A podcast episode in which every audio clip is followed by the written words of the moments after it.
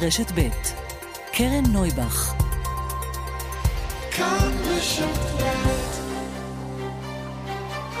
סדר יום עם קרן נויבך, תוכנית אקטואליה אחרת.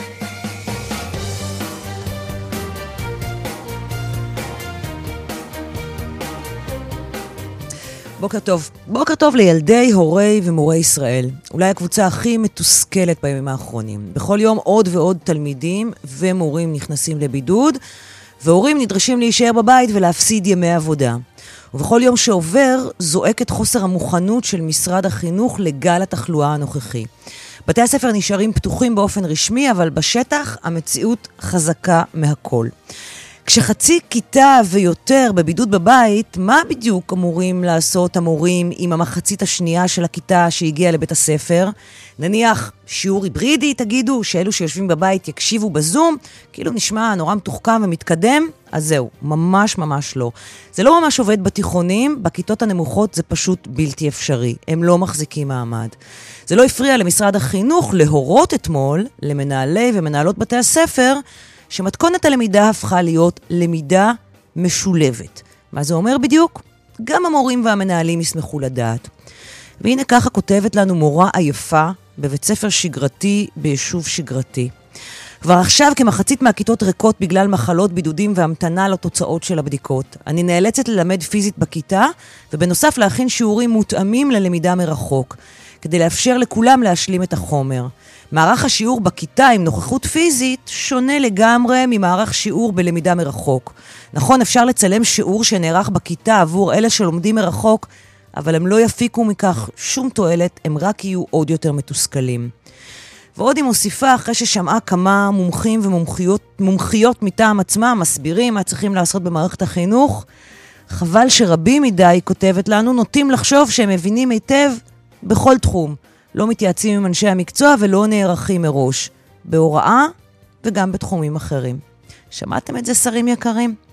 ובואו נזכור, המחסור במורות, גננות, סייעות, פסיכולוגית חינוכיות, כל אלו, הכיתות הגדולות והאלימות בהן, לא התחילו עם הקורונה. הקורונה רק חשפה לכולנו עד כמה המצב חמור והחריפה אותו עוד יותר. אז בין כיבוי השרפות של גל חמש לשינוי העומק שנדרש במערכת החינוך כולה, זו בדיוק ההזדמנות של שרת החינוך יפעת שאשא ביטון להוכיח את עצמה, להוכיח את המטען החינוכי שאיתו באה למערכת. אולי עדיף להתחיל להתעסק בזה במקום להפיל על משרד הבריאות למשל את הכאוס במערכת החינוך? תכף, על נתוני הקורונה, שדי מלחיצים הבוקר, נדבר עם הפרופסור ערן סגל, על המצב במערכת החינוך עם לירן חוג'יינף שלנו, פרשן הארץ אור קשתי, ומנהל אולפנת צבייה באשקלון, ינון בן דוד. נדבר גם על תחלואת קורונה, תחלואת ילדים עם דוקטור אמיר עלימי, וגם על המרכז לחיזוי שיטפונות שלא עובד, על קו סיוע חדש שנפתח למשפחות של מתמודדי נפש, וכמדי שלישי, היו הייתה עם דוקטור שרון גבע. העורכת מירית ראש מהמטרני, בהפקה דנית שוקרון ידידיה ושירלי וייל, על הביצוע הטכני אמיר שמואלי. אנחנו תכף מתחילים.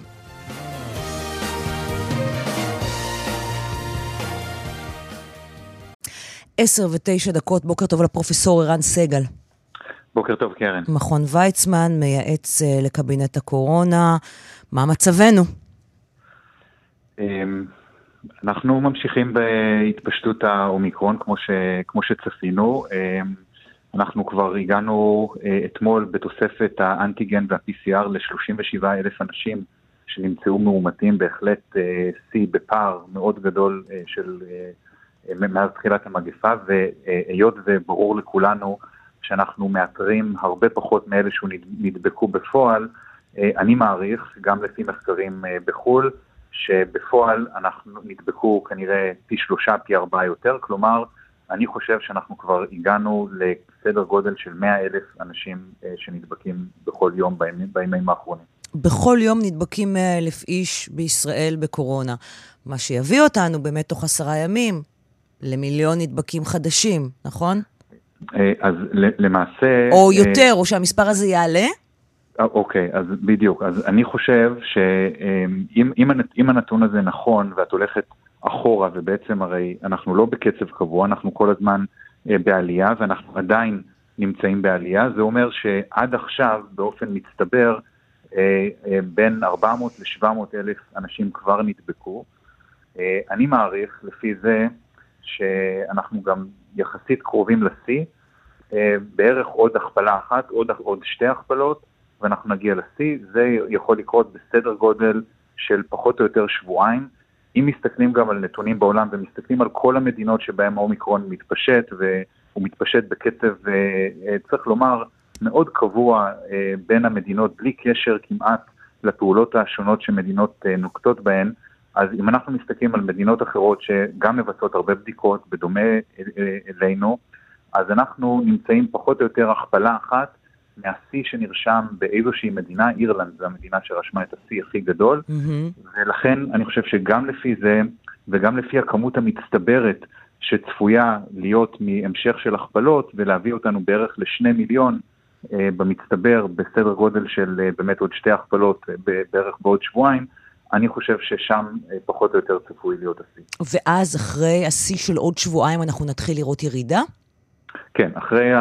אה, שוב, שוב, אי אפשר כמובן לומר בדיוק מתי זה יקרה, והאם באמת אה, תהיה עוד הכפלה אחת או שתיים, אבל אה, להערכתי זה פחות או יותר מה, ש, מה, ש, מה שצפוי, ואחרי כן תתחיל ירידה. צריך לזכור שגם בירידה, הירידה אומנם תהיה מהירה, אבל גם בימים אחרי שאנחנו יורדים מכמות מאוד גדולה, שיכול להיות שאפילו 200 אלף, יכול להיות אפילו יותר נדבקים ביום, אם אנחנו באמת מדברים על הכפלה נוספת.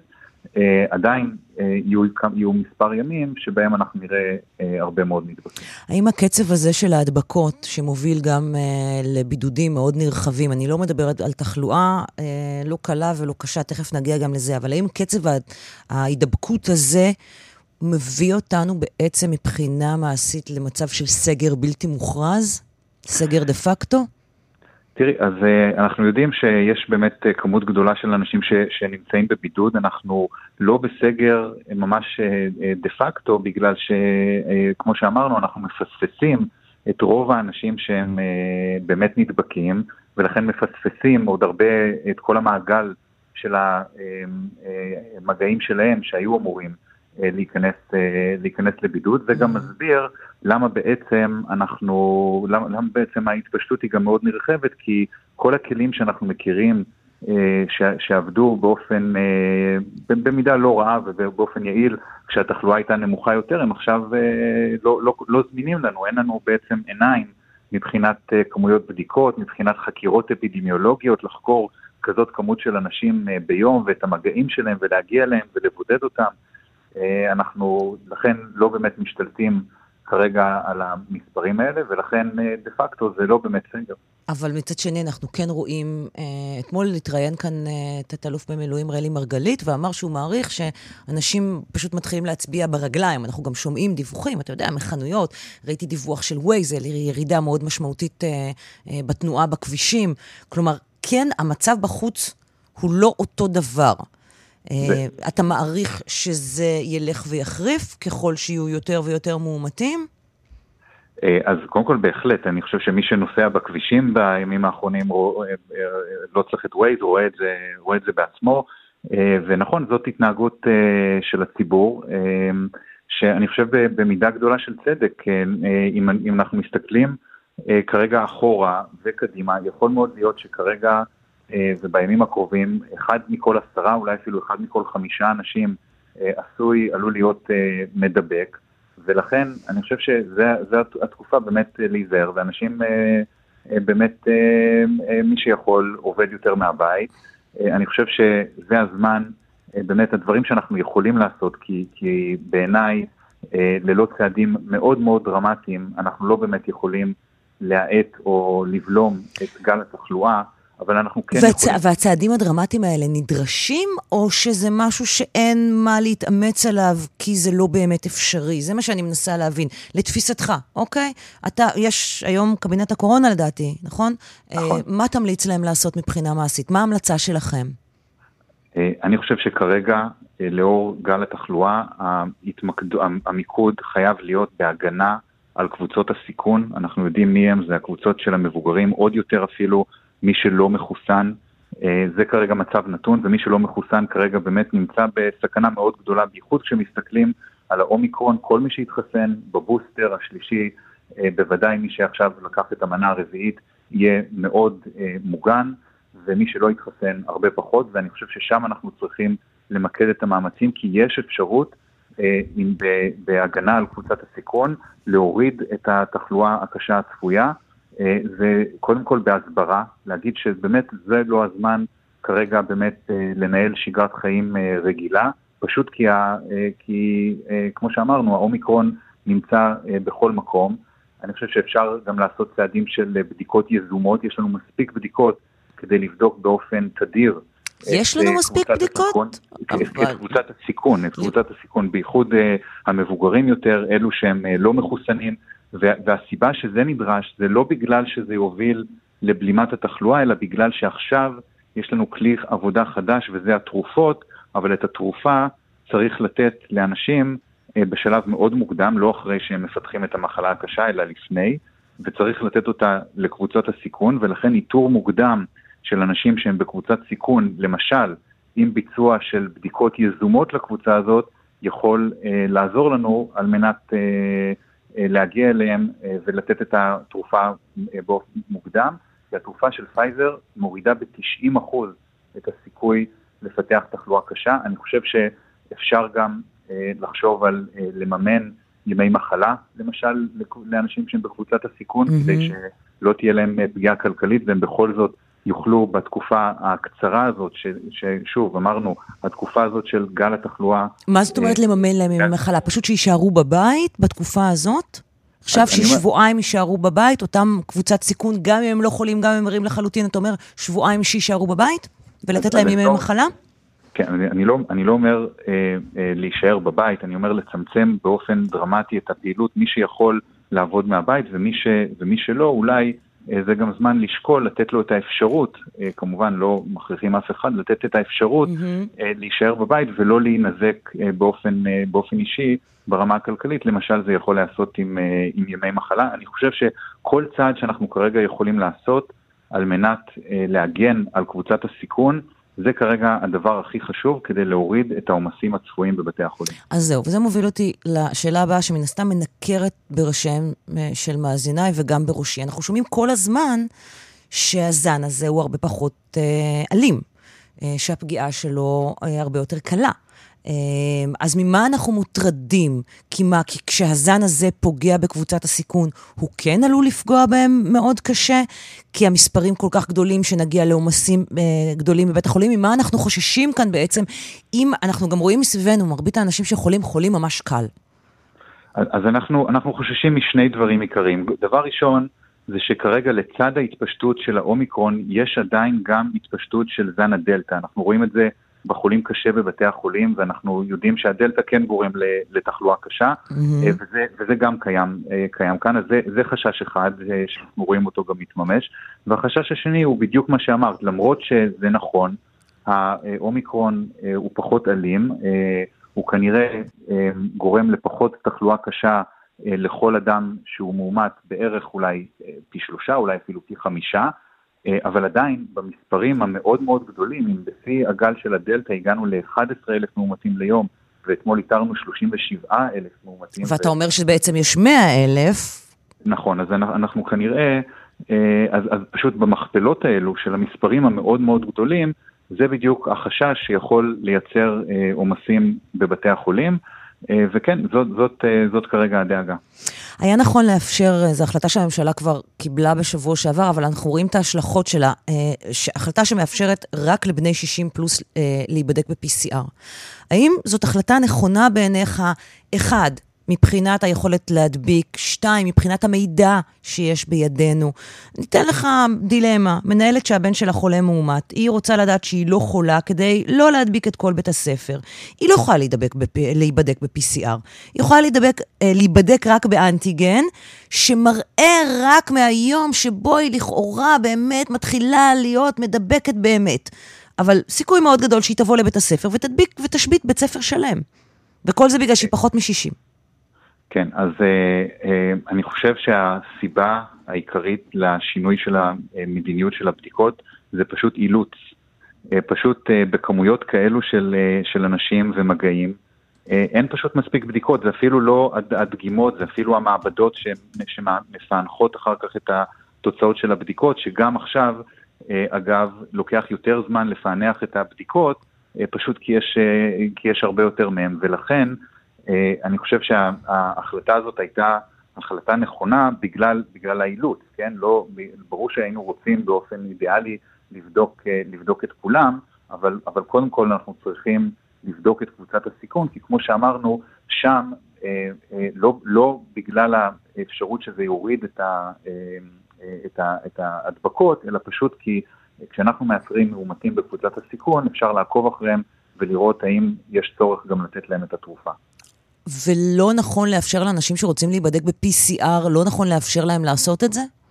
לא, אני, אני חושב שזה כן נכון, רק שאם השמיכה קצרה, אז צריך לתעדף את גילאי ה-60 ומעלה. נכון להיום, צריך לומר, אה, אה, יש, הבדיקות מתבצעות של ה-PCR לא רק לאנשים שהם, אה, שהם בני 60, בעודף של הבדיקות כן נותנים גם לאנשים נוספים להיבדק, אבל... אבל, אבל זה על בסיס, מה שנקרא, על בסיס מקום פנוי.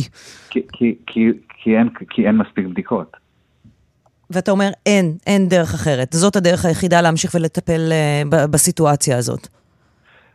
אני חושב, שב, אני, אני חושב שבמספרים כאלו של... אה, יש של... ערך בכלל לבדיקות? סליחה? יש ערך בכלל לבדיקות במספרים כאלה? אז, אז, אה, אני אשאל אותך. אחרת, מטריד אותך שאתה לא יודע? מטריד אותך שאתה מעריך שהגענו ל-100 אלף נדבקים ביום, אבל לא תדע, ואתה לא יודע ואנחנו לא יודעים מה באמת המספרים המדויקים? בוודאי שזה מטריד, כי היינו רוצים uh, לדעת, היינו רוצים כמובן לדעת איפה אנחנו נמצאים, יש לזה הרבה מאוד חשיבות, כי אם אנחנו גם נמצאים במספרים האלו, ואנחנו באמת הכפלה אחת או שתיים מהשיא, אז אמנם אנחנו עוד צפויים לעלייה גדולה ומשמעותית בתחלואה הקשה, אבל, אבל ייתכן שלא נשבור את uh, השיאים של 1,200 חולים קשה בבתי החולים, שזה מה שהיה לנו בינואר. אה, בגל, בגל השלישי, mm-hmm. אבל, אבל צריך להבין שאני לא חושב שזה ריאלי שמדינה תהיה ערוכה לתרחיש כזה של, של באמת כמויות כאלה של בדיקות. אם, אם מגיעים ל-100 אלף נדבקים ליום, ותחשבי על כל המגעים של הנדבקים האלה, אם באמת היית מאתרת אותם, והיית צריכה לבצע מיליון או יותר ביום, אה, זה לא משהו שהוא, שהוא כרגע סביר אה, להיערך אליו. תגיד, אנחנו נצא שבועיים מהיום, אנחנו נצא בסדר מהגל הזה? או שאנחנו נצא ממנו עם אה, נזקים כבדים בבתי החולים, אנשים שלא יקבלו טיפול כמו שצריך. זה הרי בסופו של דבר הדאגה הגדולה, שהעומס יגיע לכך שהטיפול יתחיל להיות לא טוב, להערכתך. אמ, אז, אז זאת, באמת, זאת באמת השאלה. אני כרגע מעריך, לפי כל הנתונים שיש, שיש לנו, שאנחנו אה, נראה עלייה משמעותית בתחלואה קשה, אה, אבל אה, שהיא כרגע לא נראה לי צפויה לעבור את השיא של 1,200 חולים קשה שראינו בגל השלישי. זה לא אומר שזה לא, זה כבר כמובן ייצור עומס מאוד גדול, במיוחד שהפעם יש גם שפעת והרבה מיטות תפוסות לאנשים שמטופלים, שמטופלים בשפעת ומחלות אחרות, וזה בהחלט, בהחלט ייצור עומסים, ואני חושב ש... צפויים לנו עכשיו שבועיים שלושה אה, מאוד מאתגרים, אין ספק, אבל כמו שאמרתי, אני חושב שזה לא גזירת גורל כרגע, יש הרבה מה לעשות, בייחוד קבוצת הסיכון, אני חושב שזה הזמן באמת להישמר, והמסר אולי האופטימי זה שהגל הזה צפוי להיות עוד, uh, צפוי להיות קצר. כן. Uh, מהנקודה הזאת. שבועיים. רשמנו לפנינו. שבועיים עד לשיא, ואחר כך כמובן יש עוד שבוע גם בירידה, אה, עוד, עוד יש הרבה תחלואה, אבל כן, בפרק זמן, אה, בפרק זמן הזה אני, אני צופה שאנחנו אה, נהיה כבר אחרי השיא. פרופסור רן סגל, מכון ויצמן, מי שמייעץ גם לקבינט הקורונה, תודה רבה שדיברת איתנו הבוקר. תודה, קרן, בוקר טוב. בוקר טוב, אנחנו נצא להפסקת פרסומת ותכף נחזור. 10.27 כאן בסדר יום, בוקר טוב לדוקטור אמיר עלימי. בוקר מצוין, קרן. עוזר מנהל אה, בית החולים האנגלי אה, ואחראי אה, מערך הקורונה. מה, מה קורה אצלכם בבית החולים? את האמת שביומיים שלושה האחרונים אנחנו קיבלנו עוד שמונה חולים של קורונה שמוגדרים במצב בינוני עד קשה. זה באמת עלייה מדאיגה במהלך היומיים האחרונים. אני מקווה שזה משהו מקרי ושזה לא משהו שהולך באותו, באותו קצב, כי בדרך כלל כשזה מתחיל, המחלקות מתמקעות מהר. אנחנו רואים שהעלייה מתמדת בתחלואה בחברה הערבית. אני חושב שתמונת המצב הלאומית, כאילו בחברה הערבית, בקשר לאחוז המאומתים, למספר המאומתים הכולל, הוא פחות ממה שיש בפועל בשטח. למה בעצם? למה אתה חושב שזאת התמונה? נראה לי שעדיין לא הפנימו את עניין בדיקות האנטיגן המוסדיות שצריך לעשות. זאת אומרת, רואים גם... פחות נדבקים כי פשוט אין מספיק בדיקות, כי אנשים אין מספיק בדיקות.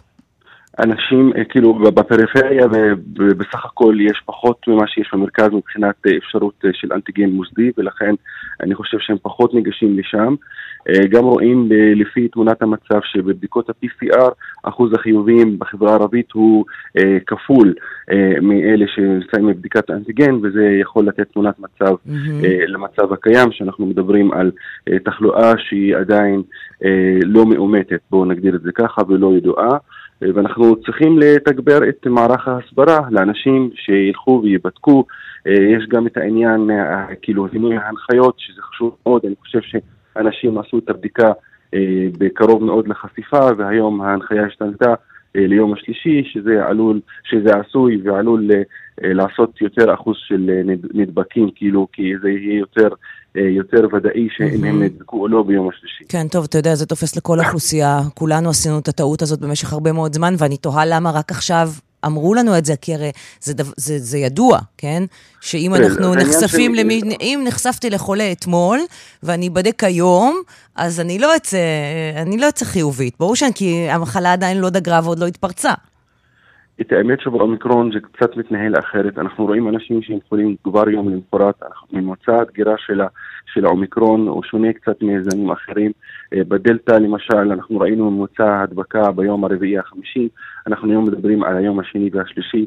רוב האנשים שמתגלים שהיו אה, אה, כאילו אה, עם חולה מאומת, בדרך כלל הם מגלים את זה יומיים או שלושה לפחות, ואז זה רלוונטי לעשות את הבדיקה כמה שאפשר אה, מהר, כאילו, אה, כי זה יהיה ביום השלישי בממוצע, אבל כרגע עם תחלואה מאוד מאוד מאוד אה, גדולה, ואנשים שיכולים לזהות עצמם בבית, אז בהחלט צריך לקחת את היום האחרון של החשיפה ולעשות אה, אולי ביום, ה, אה, ביום הראשון וגם ביום השלישי, הייתי אומר, אם זה מתאפשר גם מבחינת בדיקה ביתית, וכמובן ללכת לבדיקות האנטיגן המוסדיות על מנת שיירשמו במערכת כאל חולים מאומתים. אה, כי זה מאוד חשוב וגם אה, על מנת גם לש... באופן אישי להודיע לכל האנשים שהיו במגע איתם לאחרונה, על מנת שגם הם יוכלו להיבדק. תגיד לי, עד כמה יש נגישות בכלל לבדיקות האנטיגן המהירות, שבכל הארץ יש מחסור בהן, והן גם עולות הרבה מאוד כסף? זה בח... קודם כל, בדיקות אנטיגן מוסדיות זה בחינם. כן, אבל, אבל אני, מדבר, אני מדברת על הבדיקות, המוסדיות הן בחינם, כמובן, אבל יש תור, לא מגיעים, זה לפעמים עלול, זאת אומרת, העניין הזה של לקנות בדיקות אנטיגן אה, בסופר פארם, זה קיים בכלל בחברה הערבית, או ששוב, היעדר נגישות וגם המחיר מייצר כאן סוג של אה, בעיה? אין ספק שהמצב הסוציו-אקונומי של האוכלוסייה הערבית, במיוחד בצפון, זה עשוי לפגוע בעניין של קניית הבדיקות. אה, כי את יודעת, את צריכה לעשות לכל המשפחה, אנחנו מדברים על משפחה שממוצע של חמש, אנחנו מדברים על 100 שקל לבדיקה, mm-hmm. אה, שזה, שזה עלות של כסף, אנחנו צריכים לעשות שוב ושוב, עכשיו חוזרים לבתי הספר, אה, למרות שהם מקבלים גם אה, ערכאות בחינם ל, לילדים, אבל עדיין יש... תסביר למי שמאיתנו שלא בקיא בלוח החופשות אה, בבתי הספר בחברה הערבית, למה חוזרים עכשיו מבתי הספר, כי, לבתי הספר כי מה? כי מה היה? חופשת החורף, אה, חג המולד, mm-hmm. בדרך כלל היא מתחילה בסוף דצמבר. חוזרים בתשיעי לינואר. אוקיי. Okay. ולכן גם האחוז הקטן יחסית אז במדינה... אז אולי שזה... זה גם קצת משפיע על זה שאנחנו רואים פחות נדבקים, כי אין בתי ספר שהם מוקד ההדבקה באוכלוסייה הכללית. בהחלט. אני חושב שבשבוע הזה שבוע קריטי, שייתן לנו תמונת מצב יותר עדכנית, ואני מצפה אה, לעלייה אה, ברורה באחוז המאומתים אה, בחברה הערבית, לצערי הרב. אני קורא לכולם לשמור על עצמם כמו שצריך. אה, התקהלויות, התקהלויות, התקהלויות, זה דבר קריטי וחשוב. אה, אנחנו צריכים להימנע מהתקהלויות.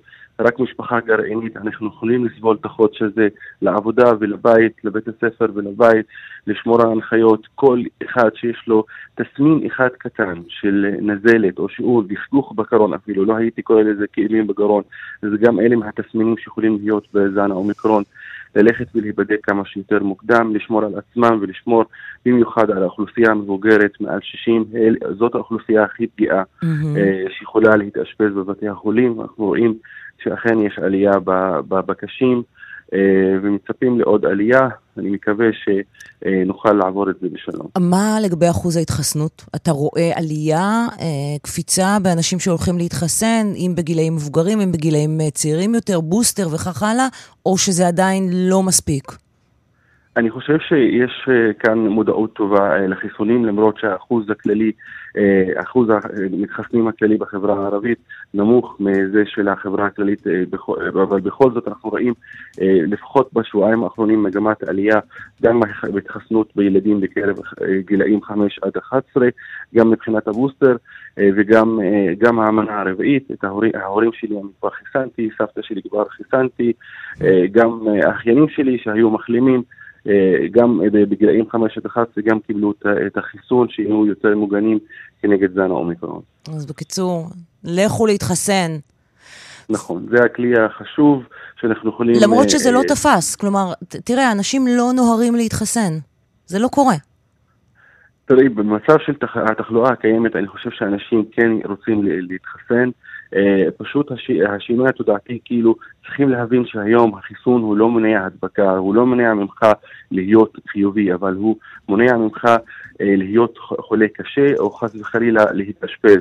וזה דבר שהוא מאוד חשוב. מי שעוד לא קיבל את הבוסטר, חשוב מאוד עכשיו שהוא יקבל אותו, כי הוא תוך שבעה ימים יכול להיות מוגן, הוא יכול לשמור על עצמו, והוא בהחלט יכול לשמור על עצמו ולהיות גם חיובי, כי למרות שזה אחוז קטן יותר אה, יחסית לדלתא מבחינת מוגנות, אבל עדיין אנחנו מדברים על מעל 70 אחוז לפי הדיווחים בעולם, מעל 70 אחוז זה אחוז די, די גבוה מכל כן. עשרה אנשים שיקבלו את הבוסטר, רק שלושה יכלו ושבעה לא יכלו לפי הנתונים הללו. אז זה, זה גם חשוב, יש מכל עשרה, שבעה אנשים לא יהיו חיוביים כנראה וגם לא יעבירו את המחלה הלאה, וזה יקטע שרשרות, לכן זה כלי מאוד חשוב במלחמה עכשיו נגד הזן הזה. דוקטור אמיר אלימי, עוזר מנהל בית החולים האנגלי בנצרת, אחראי מערך הקורונה בבית החולים, תודה רבה שדיברת איתנו הבוקר, רק בריאות לכולנו. תודה, תודה. תודה. פרסומת ותכף נחזור, מערכת החינוך, מה קורה שם? 10.38 כאן אה, בסדר יום, שלום לירן חוג'יינוף, כתבנו לענייני חינוך. בוקר טוב, קרן. טוב, אז אתמול ראיתי בין עוד שלל ההודעות שמשרד החינוך נתן הוראה למנהלים לעבור ללמידה משולבת. מתכונת הלמידה הופכת להיות למידה משולבת, למידה פנים אל פנים, פנים אל פנים בבית הספר ולמידה דיגיטלית.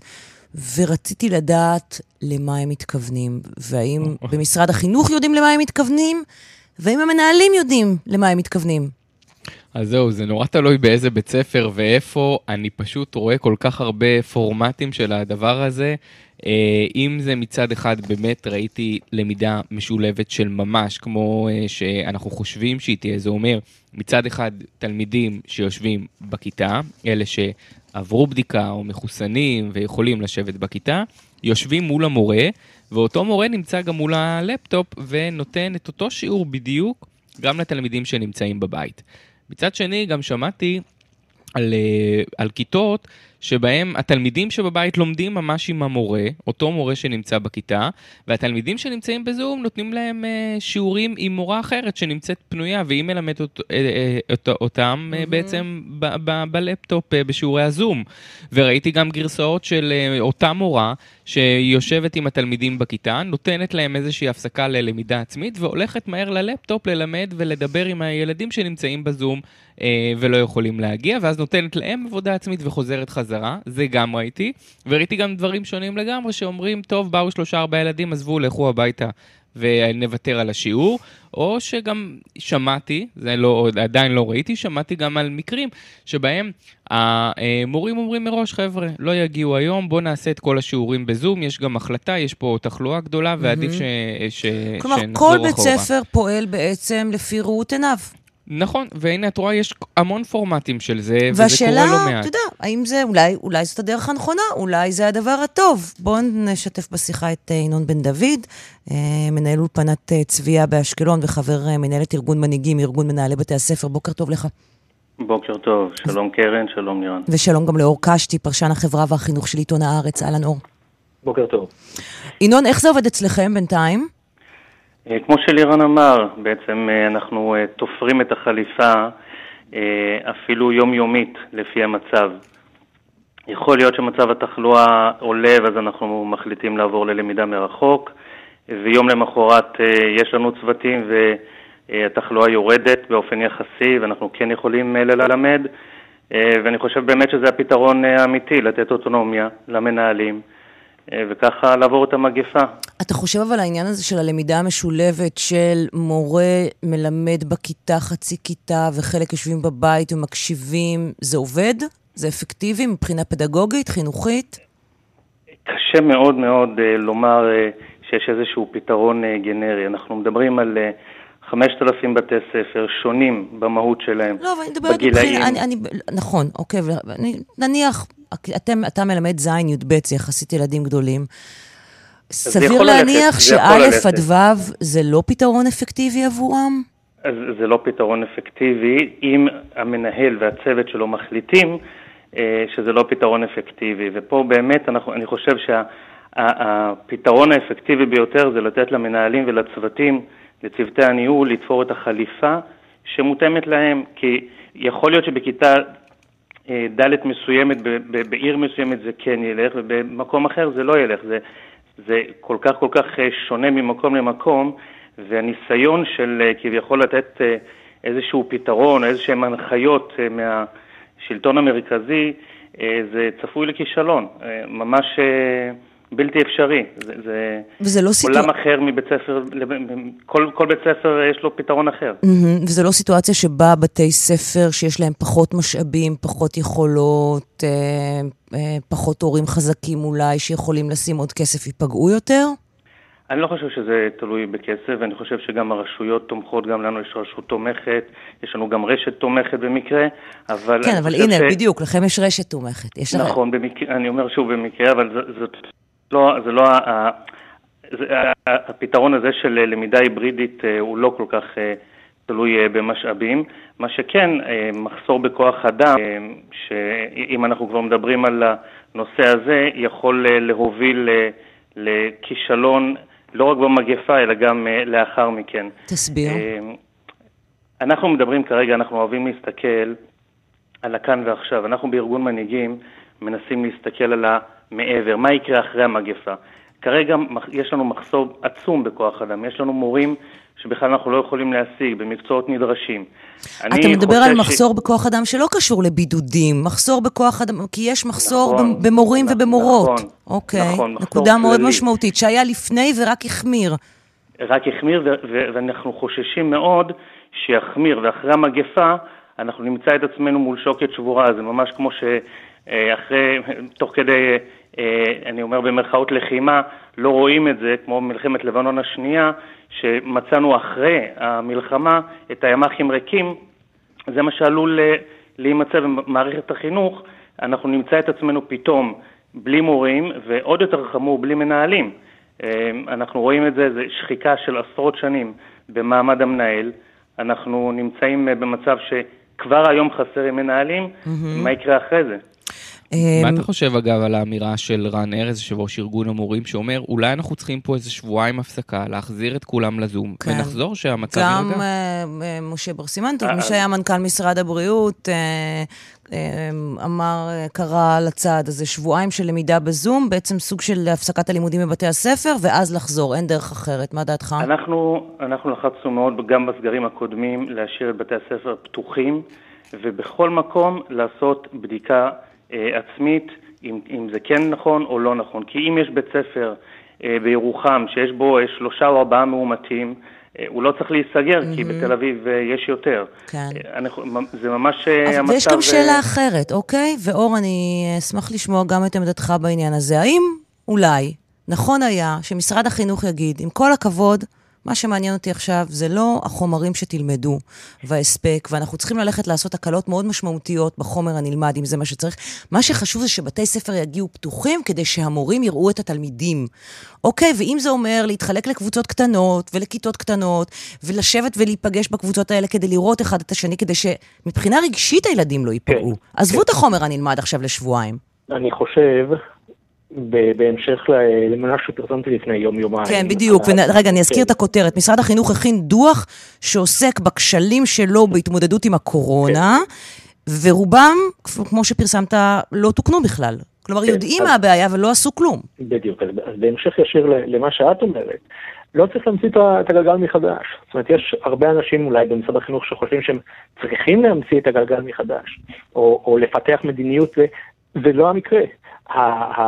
ההבנה שצריך לשים עין ולב מאוד חזקים על הילדים בכל שכבות הגיל בעקבות הקורונה, אבל הייתי אומר בעיקר בכיתות של המעברים, בכניסה לבית הספר היסודי, בחטיבות הביניים שנפגעו, צריך לזכור את זה, חטיבות הביניים הן שכבות הגיל שנפגעו הכי קשה mm-hmm. ב, ב, מחוסר למידה רצופה, וגם בכיתה י' וי"א.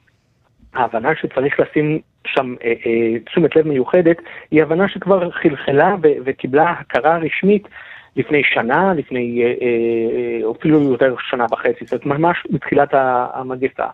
והדוח הזה, שבעצם הוא, הוא סיכום של תהליכים של הפקת לקחים, אומר את הדברים האלה. צריך לשים לב, צריך לאפשר, צריך למשל למפות חללים פתוחים שאפשר ללמד בהם. עכשיו זה מדהים, תשמעו, אנחנו כתבנו על זה, דיברנו על זה שנתיים. עד לרגע זה, אור, כן, לא כן. נעשתה עבודת מיפוי של חללים פתוחים שאפשר ללמד לא בהם. בוודאי לא באופן אה, שיטתי ואחיד. זאת אומרת, יש רשויות מסוימות שהתחילו, הפסיקו, אה, אה, אולי חלקן השלימו, אבל בתור אה, אה, הנחיה גורפת מה... מטה אשר בירושלים אל רשויות, אל הרשויות המקומיות, אל המחוזות, אל ה- היחידות השונות, אל המחלקות החינוך השונות, זה לא נעשה. עכשיו, זה דבר קל יחסית, אבל אה, אה שאפשר וצריך היה מזמן לעשות אותו, כי זה היה מאפשר להמשיך ללמוד בקבוצות אולי יותר קטנות. אה, אה, אבל שרת החינוך בשום שלב לא רצתה לעבור ללמוד בכיתות, בקבוצות יותר קטנות. זה, זה נחשב בשלב מסוים. בכל פעם ששאלתי על כן. מעבר ללימודים בקבוצות קטנות, מישהו ממשרד החינוך מיד אמרו לי, לא, לא, לא, לא, כאילו שמדובר בסוג של קללה. או, קשה, או, קשה או נגע. להבין את זה, קשה להבין את זה, אה, כי קבוצות קטנות מאפשרות את ה... גם לנסות ולהתמודד, להחזיק מעמד מול מכת הבידודים, וגם של תלמידים, גם של מורים, ובעיקר מאפשרת לייצר איזושהי שגרה, אבל, אבל מעבר לזה, אני חושב שבתקופה, מה, מה שעולה מהדוח, אחת המסקנות החמורות, זה שלא נעשתה בעצם חשיבה אה, לטווח ארוך. כלומר, זה תמיד היה כיבוי שרפות, מעכשיו לעכשיו, אף אחד לא הרים את הרגע את הראש ולמר מה אנחנו רוצים להשיג או מה אנחנו צריכים להשיג בתקופה המורכבת הזו. ולשים לב לדבר, להיבטים הרגשיים, החברתיים, ולומר, למשל בחטיבת הביניים, לא צריך ללמד את כל המקצועות עכשיו, אנחנו בתקופת חירום, זה, זה, זה, זה מצחיק שאנחנו צריכים להגיד את זה שנתיים לתוך המגפה, אבל האסימון הזה, נדמה לי, אה, אה, מסרב ליפול אצל חלק מהאנשים במשרד החינוך. אה, אבל, אבל יש עוד המון דברים שהדוח אומר ולא נעשו. כמו מה למשל? אנחנו מדברים הרבה על, על הערכות של עלייה בנשירה, בנשירת תלמידים. מהערכות אימה של עשרות אחוזים בעקבות המגפה. כמובן זה תלוי מקום, מיקום, מגזר ולאום. כשאין ספק בכלל שאצל ערבים ובמיוחד אצל הבדואים, שיעורי הנשירה אה, עלו באופן משמעותי. ההגדרה, קודם כל לא נעשה מיפוי של התלמידים האלה. יתרה מזאת, ההגדרה מהו תלמיד נושר, mm-hmm. מהי נשירה, אם היא גלויה, אם היא סמויה, לא, לא, לא עברה עדכון בעקבות, המ, בעקבות המגפה. אנחנו עדיין מתבססים על הגדרות מקודמות, כן. שהן פשוט איבדו מהרלוונטיות שלהן. הן לא, הן לא רלוונטיות ללמידה מרחוק או ללמידה משולבת או, או לכל הדברים שאנחנו חווים מדי יום. המשמעות, צריך להבין, היא שעשרות אלפי תלמידים לא בכלל מקבלים את הסיוע כדי לעצור את ההידרדרות שלהם. ינון, מה אתה רואה אצל הילדים?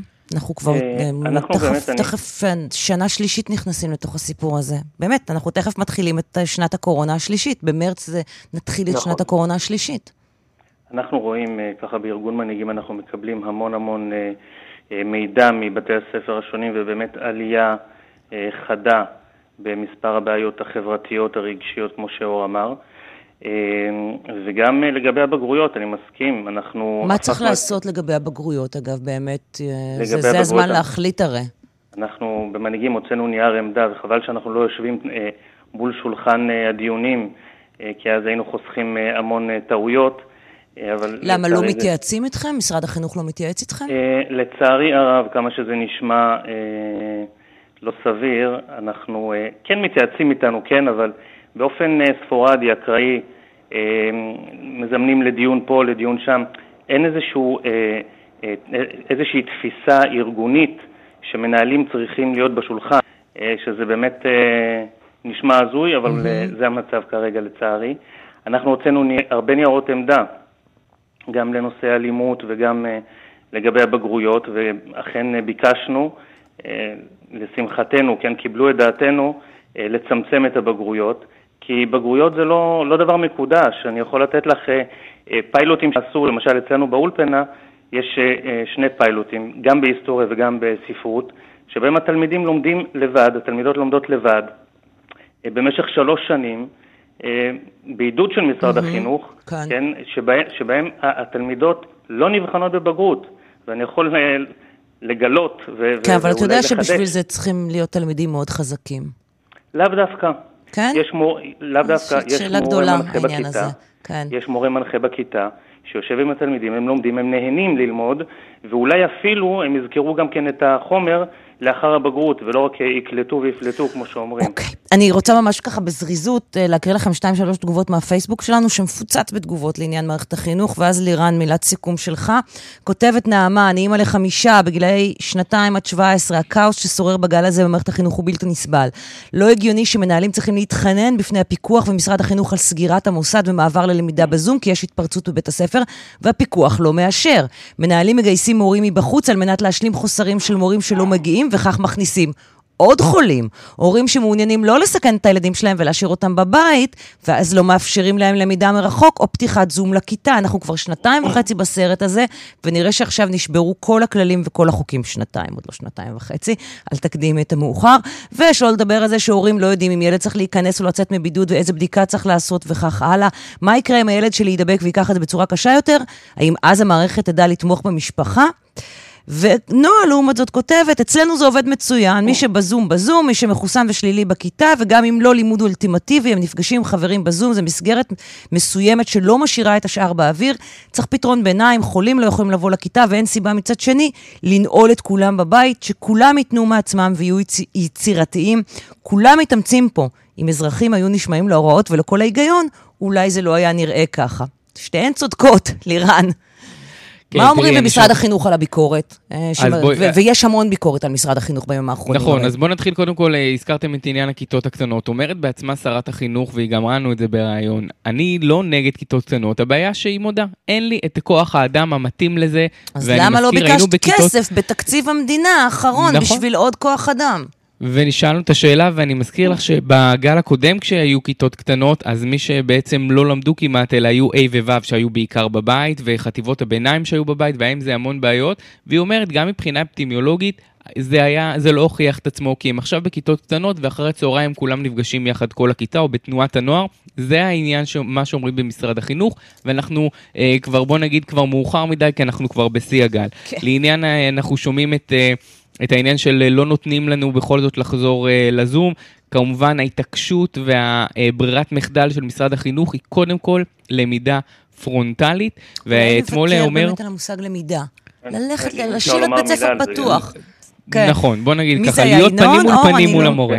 כן, ממש, כן, ממש, ממש במילה אחת, זה באמת לא סביר שמנהל יצטרך על כל סגירת כיתה או שכבה אה, מעבר לזום, אה, להתקשר למפקח שיש לו 30 או 40 בתי ספר, אה, כאשר אנחנו מנהלים דיון של שעה ויודעים בדיוק מה צריך לעשות, להתקשר ולבקש אישור על הדבר הזה. צריך לשחרר, לתת אוטונומיה למנהלים, ולעזור להם לעזור לקהילה כן, שלהם. אוקיי, אז רק נגיד בדיוק כן. בעניין הזה, חיים ביבס, אה, יושב ראש מרכז השלטון המקומי, אה, שולח אתמול הודעה ואומר ששוחח עם שרת החינוך יפעת שאשא ביטון, והם סיכמו כי מנהלי בתי הספר בתיאום עם אה, אגפי החינוך ברשויות יוכלו להחליט על למידה מרחוק של כיתות באופן אוטונומי, המותאם לצורכי כל מוסד בהתייחס למצבת כוח האדם. בוא נקווה שזה טוב, יקרה, כן, הנה עוד נראה, פעם, כן. צריך תיאומים ועניינים לא, צריך שחיים ביבס. ידבר עם יפעת שאשא ביטון בשטח בשביל זה שדבר לא כזה יקרה, קורה. זה מה שצריך אה. לקרות, ובשטח זה לא קורה בדיוק. אה, כן, משפט אחרון, מישהו רצה להעיר? ממש... כן, אה, אני, אני חושב שיש פה הזדמנות כבר שנתיים להגדרה מחודשת של משרד החינוך, של, של תחומי האחריות שלו, של תחומי הסמכויות שלו, אל מול רשויות מקומיות, אל מול בתי הספר, אל מול המנהלים. כל יום שזה עובד, ש, שהפעולה אינה מתקדמת בכיוון הזה, אנחנו רואים את התוצאות שלה. אני מאוד מודה לשלושתכם, לשלושתכם. אה, לירן חוג'יינוף כתב החינוך שלנו, אור קשתי, פרשן החברה והחינוך של עיתון הארץ, וינון בן דוד, מנהל אולפנת צביה באשקלון, חבר מנהלת ארגון מנהיגים, ארגון מנהלי בתי הספר. תודה רבה, בריאות לכולם, שבתי הספר תודה, יישארו תודה פתוחים, רבה. הילדים והמורים יישארו בריאים. אה, אנחנו מסיימים את השעה הראשונה של סדר יום, פרסומות חדשות, ותכף שעה שנייה, אל תלכו לשום מקום, יישארו איתנו.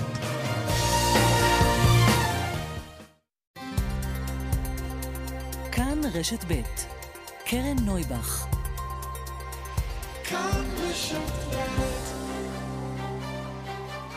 סדר יום עם קרן נויבך, תוכנית אקטואליה אחרת.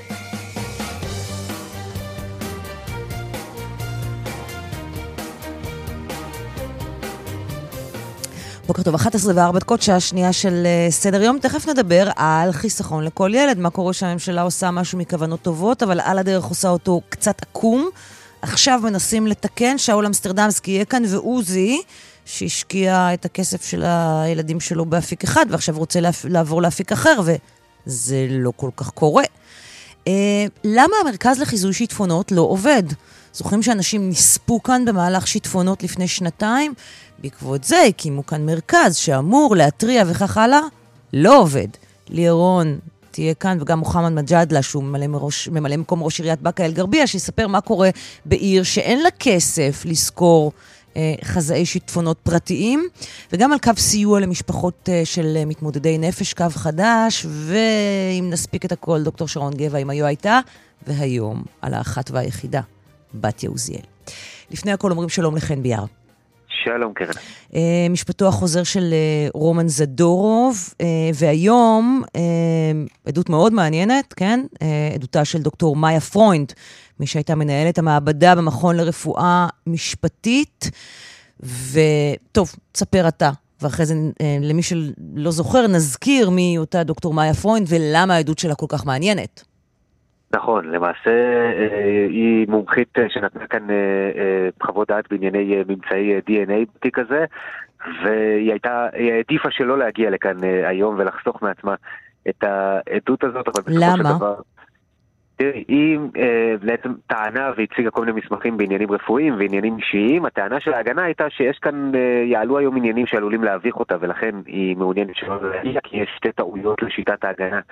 אה, שלמעשה פורום מודע בהם, שהן מהמם. טעויות שבוצעו, אה, והיא אה, מתייחסת לכך היום, אז לכן היא העדיפה שלא לבוא. ברגע שהיא הבינה ששני הצדדים, גם הפרקליטות וגם ההגנה, בהסכמה מאוד יוצאת דופן כאן, חושבים שהעדות שלה חיונית ושהשופטים הולכים לחייב אותה להגיע, אז היא בעצם נעתרה והגיעה, אבל לא שיתפה פעולה למשל עם כל התהליכים שעושים בדרך כלל לפני עדות, רענון זיכרון וכיוצא באלה, שכאן הם חשובים במיוחד, כי אנחנו במשפט חוזר אחרי 15 שנים. היא באה מתוך המערכת, נכון? היא עובדת של מה? של המכון לרפואה משפטית? כן, עבדה עד לפני חמש שנים, עבדה במכון לרפואה משפטית, עבדה שם אה, שנים רבות, יותר משני עשורים, הייתה שם בתפקידים בכירים, ובאמת למעשה היא נשאלת כאן על, על שתי טעויות שנעשו במהלך העבודה בתיק. קודם כל, אה, נזרקו דגימות שנלקחו מהציפורניים של תאיר עדה, זכרה לברכה.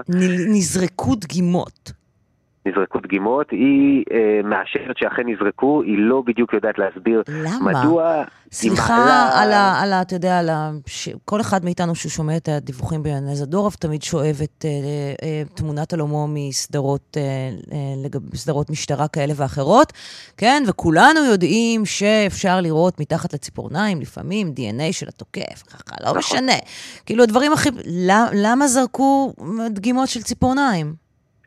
זה בהחלט שאלה אה, שמהדהדת, לא קיבלנו הסבר, היא לא יודעת להסביר בצורה מדויקת, היא מעלה אפשרות, אה, קודם כל מציינת שהיו הרבה מאוד ממצאים בתיק הזה בצורה יוצאת דופן, והיא העלתה אפשרות שאותן דגימות נזרקו ביחד עם דגימות אחרות שחזרו מבדיקה בארצות הברית, ובדרך לא אה, נשמרו בצורה נאותה, ולכן היו חסרות ערך, החליטו לזרוק אותן, ואולי זה נזרק ביחד איתן בטעות. בכל מקרה זה כמובן משהו ש, שלא היה צריך לקרות, mm-hmm. ולמעשה שואל כאן ירום הלוי, הסנגור, הוא שואל למשל, אם היום באמצעים הטכנולוגיים שבוודאי השתפרו כן. בינתיים, הייתי בודק אה, ומנסה למצוא אפילו לא התאמה של DNA, רק פרופיל DNA, אה, זכרי או נקבי, וכשהוא אומר נקבי אנחנו יודעים, יכולים להעריך לפחות שהוא מכוון לאלף קוף, שהוא מנסה להוכיח קשר שלה לפרשה הזו. לא הניח ו... עדיין לעניין הזה, אחרי שנהרסו חייה של האישה הזאת? טוב. אנחנו יותר מכך, אנחנו צפויים, היא צפויה להגיע לכאן אה, לארבע או חמש ישיבות בסוף החודש הזה. העדות שתינתן בדלתיים סגורות, אבל היא צפויה להיות עדות... אה, יש להניח סוערת, וירום הלוי אומר בכל הזדמנות שיש לו שהוא מאמין שהוא יוכיח בעדות הזו, בניגוד ל, לכל מה שנאמר וכל מה שאומרת אה, א' ק' mm-hmm. בראיונות השונים שיש לה קשר לאירוע הזה, הוא עדיין עומד על, ה, על העמדה הזאת שלו. אה, אוקיי, okay, נחזור גם, לעדות של פרוינד, כן? גם השופטים כמובן מעלים תהיות בעניין הזה, ולא ניתנו uh, הסברים uh, מספקים, ויכול להיות שזה באמת... Uh, אבל אני כן רוצה לצטט מתוך uh, מה שאתה שלחת, אוקיי? כי זה, זה ידיעה שלך, זה מדויק וזה מעניין פשוט. היא, היא אומרת ככה, פרוינד מעלה אפשרות שממצאי הציפורניים נזרקו בטעות יחד עם 60 מבחנות אחרות, שנזרקו נכון. מכיוון שלא נשמרו בתנאים נאותים, ואז שואל הצופה, שואלת המאזינה הסבירה, למה לא שמרתם בתנאים נאותים את המבחנת ה-60 מבחנות האלה? איזה מין רשלנות זאת? זה, זה באמת. אה, בשלב מסוים בתיק, שלא הייתה שום פריצת דרך ולא הייתה שום ראיה שיכולה לקשור את אחד החשודים, החלטנו לעשות משהו שהוא חריג מהרגיל, לקחנו את חולצתה של המנוחה, גופייה מוכתמת בדם, ודגמנו כמה מקומות ממנה, קיבלנו את דם המנוחה, והיה ברור לנו שאפילו אם יש שריד דנ"א של אדם אחר, הדם של המנוחה יעשה מיסוך. כלומר יערפל ולא ניתן יהיה לקבל ממצאים. עשינו משהו חדשני לשעתו, דגמנו 60 מקומות מהחולצה, בדקנו במז"פ נוחות של פרופיל Y, פרופיל זכרי. כן. בבדיקה בירושלים היו סימנים קלים לנוחות של פרופיל זכרי, ואז זה עבר לבדיקה מעמיקה יותר בארצות הברית. אותה בדיקה לא העלתה ממצאים, שנתיים לאחר העדות שלי במשפט הראשון, קיבלתי חבילה של מבחנות, זיהיתי שמדובר בדגימות שאני לקחתי במסגרת העבודה שלי בתיק הזה, המבחנות לא היו בקירור, לא נשמרו כמו שצריך, ולכן החלטתי לזרוק אותן. הבנתי שאלה לא מוצגים שניתן להשתמש בהם. זה בעצם מה שהיא אומרת. מה שמעלה את השאלה, למה לא שמעו את המבחנות כמו שצריך? ושתיים... למה לא הקפצו להעביר אותם בקירור? ו... בדיוק. ולהשתמש, ניתן אולי להשתמש היום, תחשבי את האפשרות ושתיים, היום, בדיוק, היה ניתן לעשות בדיקות בחודשות. בדיוק, האם היום היה אפשר לעשות משהו עם המבחנות האלה, גם אם לא שמרו אותם בתנאים שנדרשו אז? אין, אין מחלוקת, אה, כנראה שאחרי שהם נשמרו בתנאים לא נאותים אז הם באמת היו חסרי ערך, אבל אין, אין מחלוקת על כך שאם היו מקפידים לשמור על הכל בתנאים כפי שצריך היה לעשות, אז ייתכן מאוד שהיום ניתן היה לעשות בדיקות מחודשות ובטכנולוגיה חדשה אה, גם לגלות אה, ממצאים נוספים חדשים שאולי היו שופכים אור, ואני חייב להגיד שאנחנו רואים את זה פעם אחר פעם במשפט הזה, ועובדה שעל מוצגים שכן נשמרו, אז השופטים באופן מאוד מאוד נדיר כן ממליצים לעשות בדיקות חדשות והפרקליטות מקבלת את זה ותעשה בדיקות שכאלה, כן. וזה רק אה, מראה שאכן אה, מדובר כאן בטעות שהובילה לחיסרון של מידע גדול. ואגב, אנחנו רואים את זה גם בנושאים נוספים, שואל כאן הסנגור עורך הדין אה, הלוי, אנחנו מכירים את הסוגיה של המכנסיים של רומן זדורוב, שזה הדבר הראשון שעורר את החשד כלפיו כאשר הוא תושאל בפעם הראשונה, הוא ציין שהוא זרק את מכנסיו בסוף יום העבודה, וזה היה נראה תמוה. ו...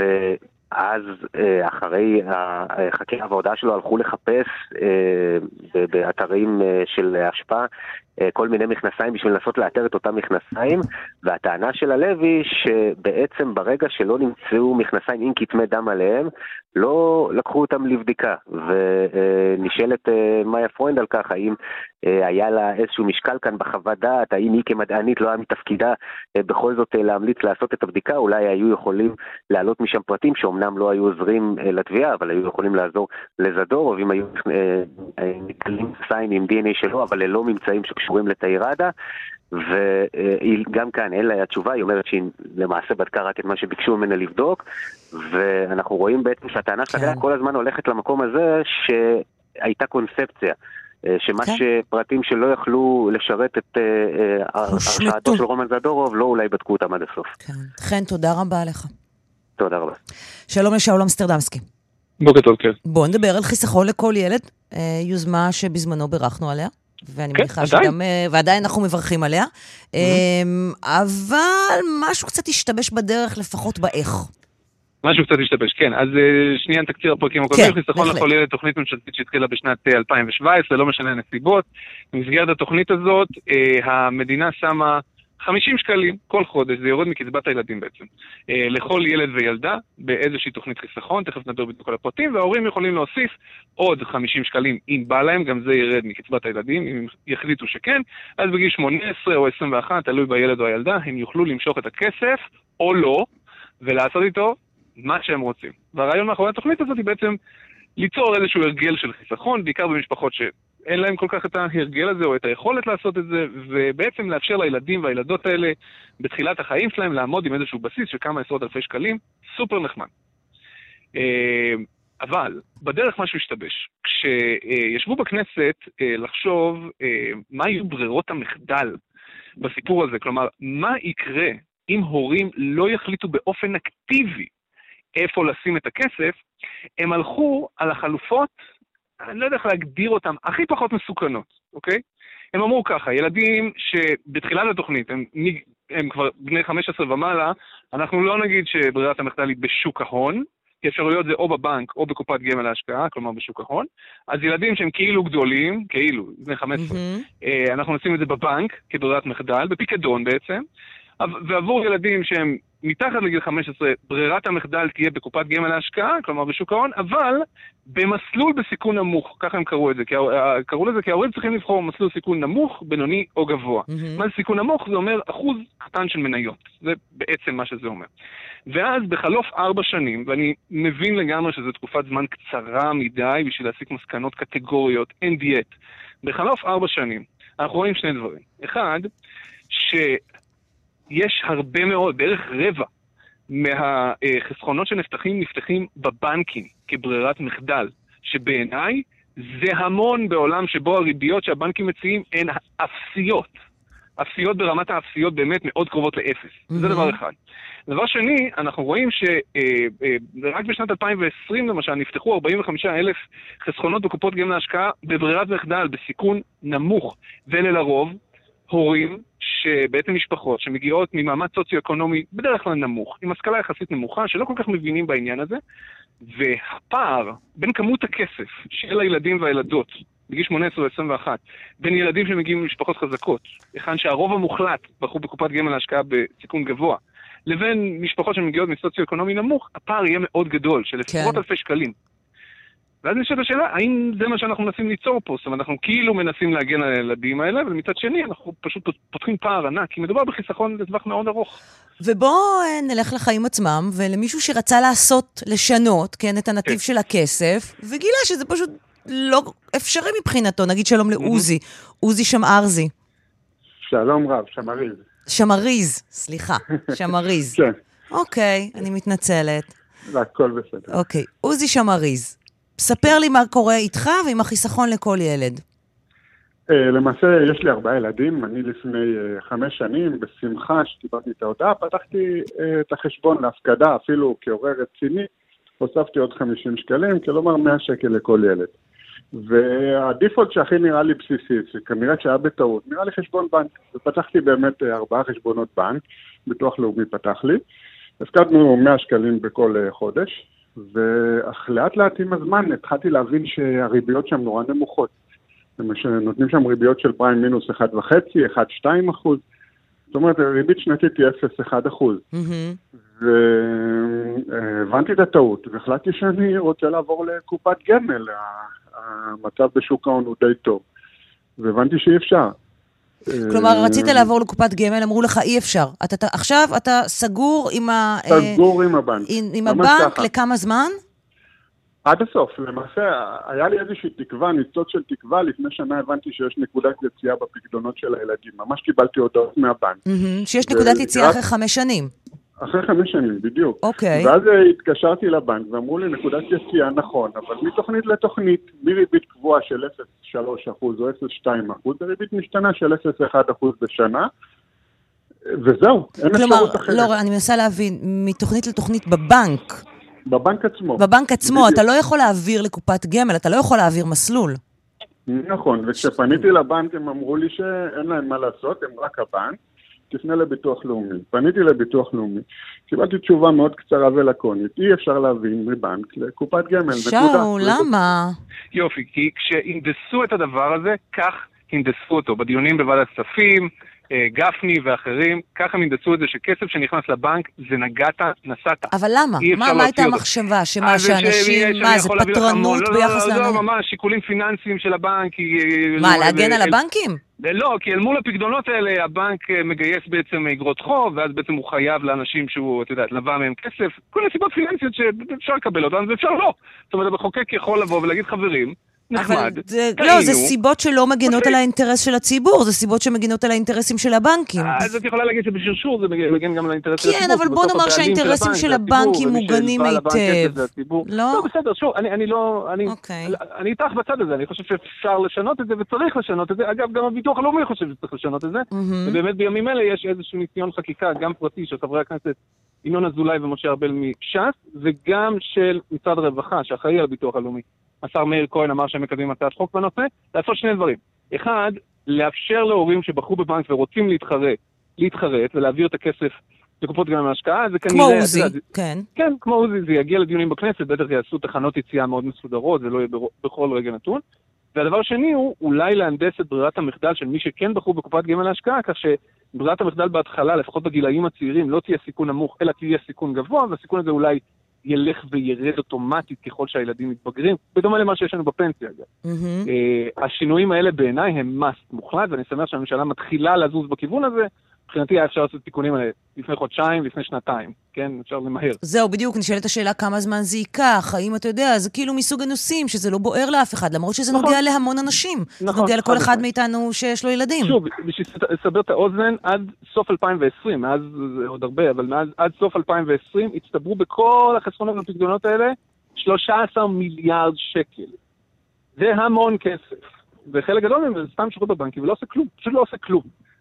קרן, אני יכול אה, להגיד משהו קטן, כאילו, בטח, אחד, אה, כן. אני מצטרף לשאול, אני אומר שני דברים. אחד, היוזמת חקיקה החדשה, זה גם מה שהעיר אותי, היא מדברת על תזוזה בתוך הקופת גמל ולא מתייחסת למקרה הפרטי של אותם 25% שאני ביניהם, היא לא מתייחסת אלינו, וזה מה שאני יודע, אולי אני נכון, טועה. אתה, אתה צודק מאוד, לא, אתה לא טועה, וחברי הכנסת כבר אמרו שהם בדיונים בוועדת כספים כן התייחסו לנושא הזה. כלומר, האם ביוזמת החקיקה תהיה אפשרות לעבור גם מבנק לקופת אז כרגע גמל? זה לא כתוב בהצעת החוק שאושרה בקריאה טרומית, אבל סביר מאוד להניח שהדיונים בוועדת הכספים יהיו גם סביב הנקודה הזאת. ומה- זה חשוב, מהמם. זה, זה חשוב מאוד, ויש עוד נקודה שנורא חשובה לי, זה שמה ששאול אמר לגבי הביטחונות של הבנקים, אני משקיע בריבית משתנה, ריבית משתנה זה לא, זה לא בעיה להוציא אה, אגרות חוב אה, ולהעביר אותם, אני פחות מכיר את התחום הזה, אין פה סיכון לבנק. הוא יכול, אה, יכול להוציא אותי מה, מהריביות האלה, יש שם הריבית נורא נמוכה, פריים מינוס 1.5 אחוז, למה, למה לקח מאיתנו את כל הכסף הזה? הם הרוויחו לא רע מהדברים האלה, אז, אז שאול כאילו, רוצה לענות בשם הבנקים? לא, ממש לא, אני לא סנגור של הבנקים, אבל לדעתי זו בעיה פתירה לחלוטין. כן, לא, אה, אני רוצה להגיד, עוזי, שבתור מי שלא מבין בנושא הזה, אתה נשמע מבין מצוין. כן. הלו- הלוואי שרבים. הלוואי שרבים יבינו כמו שאתה מבין בנושא. תקשיבו, בואו אה, נסכם שנעשה מעקב אחרי החקיקה, שאול ועוזי, מה אתם אומרים? אנחנו נעשה אני- בדיוק טלוויזיה ואני אשמח לעשות גם את זה. ובדיוק, אנחנו נעשה את זה גם אצלנו, אולי נביא גם חברי כנסת מוועדת כספים, אה, נדרבן אותם אה, לקבל פה החלטות שישרתו את אה, כלל הציבור ולא רק אינטרסים של הבנקים. בשמחה. אה, אז אה, תודה רבה לשניכם. קרן, אני רוצה לה- להגיד לך תודה שאת מעלה נושא כזה, זה לא ברור מאליו, באמת תודה רבה. זה Mm. נושא שהוא מאוד חשוב, תודה. חד משמעית, לגמרי. זה באמת אינטרס של המון המון אנשים וילדים שהכסף שלהם מושקע שם. עוזי שמריז, תודה רבה שדיברת איתנו. שאול. אמסטרדמסקי, הפרשן הכלכלי שלנו, תודה רבה גם לך. אנחנו מבטיחים להמשיך ול- ולעקוב אחרי זה. פרסומת ותכף נחזור. 11.25 כאן אה, בסדר יום, שלום לדקלה אהרון שפרן, כתבתנו לענייני בריאות. שלום, קרן. טוב, אה, אין רגע דל, אה, בכל רגע יש איזה עדכון חדש. בעקבות התפשטות התחלואה, זאת הכותרת ממש של הדקות האחרונות, מנכ"ל משרד הבריאות נחמן אש מנחה את מנהלי בתי החולים להגביל כניסת מבקרים לבתי החולים. מה זה אומר? כן.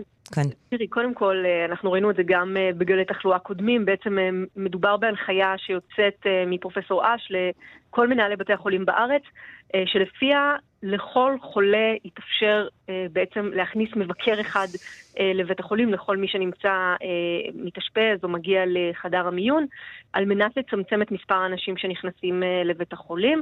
ובעצם זה, יש עוד שורה של הנחיות שיוצאות במסמך הזה שפרופסור נחמן אש מעביר לכל מנהלי בתי החולים.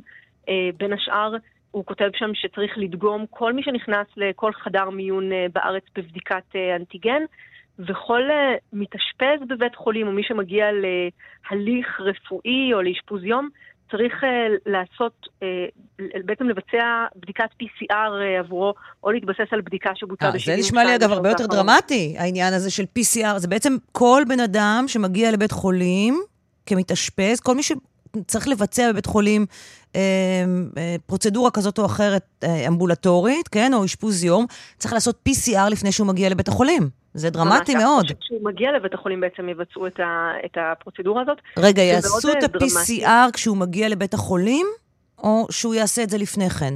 ההנחיה היא שאו-או, כלומר, יש, לא אומרים לאנשים שהם חייבים לעשות אה, בדיקת PCR לפני לא, שהם מגיעים. לא, כי PCR מגיעים, לוקח זמן עד שתהיה לך תוצאה. בן אדם יבוא, יעשה PCR, חכה מה 12 שעות ואז יעשו את הפרוצדורה? נכון. אה, צריך לראות בעצם אה, למה הכוונה. ייתכן שאם יש מטופלים שההליך הרפואי שלהם נקבע מראש, בתי החולים יבקשו מהם לעשות את הבדיקה לפני שהם מגיעים, אבל כמובן... ואיפה תעשה הבדיקה? מבלי שהם אה, כן, אה, יודעים נכון, שהם נכון, ואיפה תעשה הבדיקה? מי, מי יעשה אותה? בקופות? כלומר, האנשים האלה יבואו עם ה... אני מנסה להבין מה, הם יבואו עם הטופס 4, עם האישור שהם הולכים לאיזה פרוצדורה, אה, ואז יאפשרו להם לעשות את ה-PCR, כי היום עושים PCR רק לבני 60 פלוס. נכון, כך זה נראה, ולאוכלוסיות בסיכון, זה אומר שאם מישהו לא מרגיש טוב, או מישהו יודע שיש לו איזשהו הליך רפואי, ייתכן שבעצם יאפשרו יאפשרו גם לו לעשות אה, בדיקות PCR, אבל כן, זה באמת נכון, צריך לראות לא, צריך לבדוק איך זה עובד העניין הזה, כן. מתכתבות עם, עם ההנחיות אה, הקודמות אה, בעצם כן. שהוצאו. והשאלה הגדולה באמת, שאני לא מצליחה כל כך, ונש... תגידי, איפה זה עומד העניין הזה שרופאים שיצאו חיוביים לקורונה יוכלו לבוא לעבוד כשהם כבר לא מדבקים? האם, האם אה, הדבר הזה נשקל ברצינות, או שזה היה רעיון שעלה ולא ייושם בסופו של דבר? כי אני לא מבינה כל כך איך זה יכול... ל... מצד אחד יש פה, את יודעת, אה, הנחיות שמאוד אה, רוצות לברר ולוודא שאף אחד לא יידבק. מצד שני, לשלוח רופאים מאומתים לקורונה, אסימפטומטיים, לבית חולים. נכון, תראי, יש כאן איזשהו... איזשהו ניסיון לעשות ניהול סיכונים, איזשהו ניסיון לנהל את העניינים במאזן של למנוע הדבקות כמה שיותר, אבל גם לאפשר אה, המשך התנהלות אה, בצורה אה, יעילה ככל שאפשר, ואנחנו רואים כבר עכשיו שיש כל כך הרבה אנשי צוות רפואי שנמצאים כבר בבידוד, mm-hmm.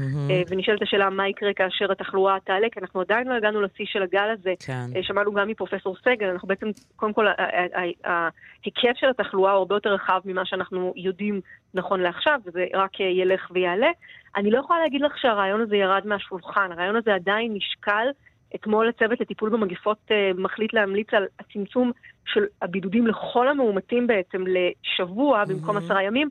צריך עדיין אישור מנכ"ל אה, כדי שהדבר הזה ייכנס לתוקף, אבל כשמדברים עם חברי הצוות, הם אומרים לנו שהאפשרות של אה, בעצם לצמצם בידודים או לבטל בידודים לאנשי צוות רפואי היא נמצאת על השולחן, כן. יש הרבה אנשים שמתנגדים לזה באמת מכל הסיבות הביולוגיות המאוד הגיוניות, שלא היינו רוצים שאותם אנשים ב- אה, יגיעו כשהם לא מרגישים טוב, למרות שמדובר אולי על אסימפטומטים, ובוודאי שלא רוצים שהם ידביקו אה, אחרים. יש הרבה מאוד התנגדות גם מצד אה, הרופאים עצמם, גם מצד ההסתדרות הרפואית. מצד שני, השאלה היא אם באמת יגיעו הרבה מאוד מאושפזים בבת אחת אה, לבתי החולים, כפי שראינו במקומות אחרים אה, בעולם, ויש, ויהיו בעצם הרבה מאוד אנשי צוות רפואי בבידוד, איך הדברים הללו ישתלבו אחד עם כן. השני. יכול להיות שתתקבל החלטה כזאת בסופו של דבר, אם לא תהיה ברירה, כך אומרים לנו, נכון לעכשיו הדבר הזה עדיין נראה רחוק מאיתנו. טוב, אה. אין רגע דל. אני מאוד מודה לך. ממש ככה. תודה רבה. תודה. כתבתנו לענייני בריאות. שלום ללי ירון, כתבת משבר האקלים של עיתון הארץ. שלום, קרן. אמ, את יודעת, אה, היה לנו גל של שיטפונות, גל, זה לא היה גל, גל, אנחנו בקורונה, אז אנחנו קוראים להכל גל. היו כאן שיטפונות לא מזמן, אה, ואז הזכרת לנו שהמרכז הלאומי לחיזוי שיטפונות צפוי להיסגר, ובעצם לא מתפקד, למרות שיש החלטה ברורה שהוא צריך לעבוד, ומה שזה גורם זה שרשויות אה, שאין להן כסף, לא מקבלות חיזוי שיטפונות, ורשויות עשירות פונות לחברות פרטיות. אז קודם כל, מה קרה כאן? נכון, נכון, קרן. בעצם אנחנו עדיין ככה בתוך הסערה של אה, משבר הקורונה, אבל משבר האקלים כל הזמן דופק על הדלת שלנו ומזכיר לנו... מזכיר לנו שהוא קיים, כן. ו- וכחלק ממנו זה לא רק התחממות, אלא הרבה יותר אירועים קיצוניים באמת, כמו שיטפונות. עכשיו, כל מדינה אה, שמכבדת את עצמה או רוצה... אה, שבחיים ובביטחון של אזרחיה מקים, מקימים עכשיו מרכזי חיזוי שיטפונות טובים. כי זה לא מספיק לנו שאנחנו רק יודעים אוקיי, היום הולך לרדת הרבה גשם, היום הולך לרדת מעט, אנחנו ממש צריכים לדעת את כמויות הגשם לפי אזורים ולפי התוואי של מה בנוי שם. כלומר, אותו גשם, למשל, בצפון תל אביב ובדרום תל אביב, בדרום תל אביב הוא יוביל לשיטפונות, אה, ובצפון תל אביב הוא לא יוביל, אז זה נורא נורא חשוב. עכשיו, לצערנו, מה שקורה עם המרכז הזה, המרכז הלאומי, שאנחנו עוקבים אחריו כבר כמה זמן, זה ככה. במרכז הזה הקימו אותו, אה, כלקח מאסון צפית. Mm-hmm. כלומר, הבינו שזה לא הגיוני שלמדינה בכלל לא היה מרכז כזה, וכל הכבוד לרשות המים ולשירות המטאורולוגי שבאו ולקחו את זה על עצמם. לצערנו, רק הם מבינים כרגע שצריך להיות לישראל מרכז כזה.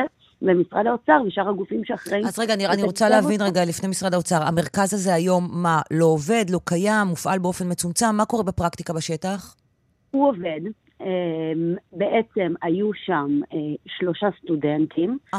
הם, הם שאישו את המרכז, עשינו על זה כתבה אה, גדולה, וגם האנשים שם הבינו שזה לא יכול להיות. הסטודנטים האלה הוחלפו עכשיו בשלושה עובדים שנמצאים שם, גם עובדים במשמרות, בקבלנות, כלומר הם לא עובדי מדינה, וזה בעצם כל כוח אדם במרכז הזה. והוא מספק תחזיות ש... למישהו? כלומר, הוא, הוא מעביר מידע? הוא מוד... הם מעבירים תחזיות שהן מאוד כלליות. כלומר, הם עושים אותן לאזורים פתוחים, הם לא עושים אותן לערים, mm-hmm. אוקיי? כלומר, אין בעצם אה, לאשדוד או לתל אביב או לרשויות אה, תחזיות קונקרטיות לעיר שלהם מהמרכז הלאומי. מה שכן, הם נותנים איזושהי תחזית מאוד כללית של נגיד אה, האזור של הערים האלה או האזור של הערים האלה, ש, שזה לא מספיק. וגם הם אומרים, היינו רוצים לתת חיזוי הרבה הרבה יותר טוב, והיו לנו את היכולות לזה, אם היה לנו עוד אה, תקציב, אם היה לנו עוד אנשים, באופן שוב, ברור, בגרמניה למשל יש מאות אנשים במרכז הזה. אה, מאות אנשים יש במרכז. טוב, אז נניח גרמניה קצת יותר גדולה, אז בארץ לפחות עשרות.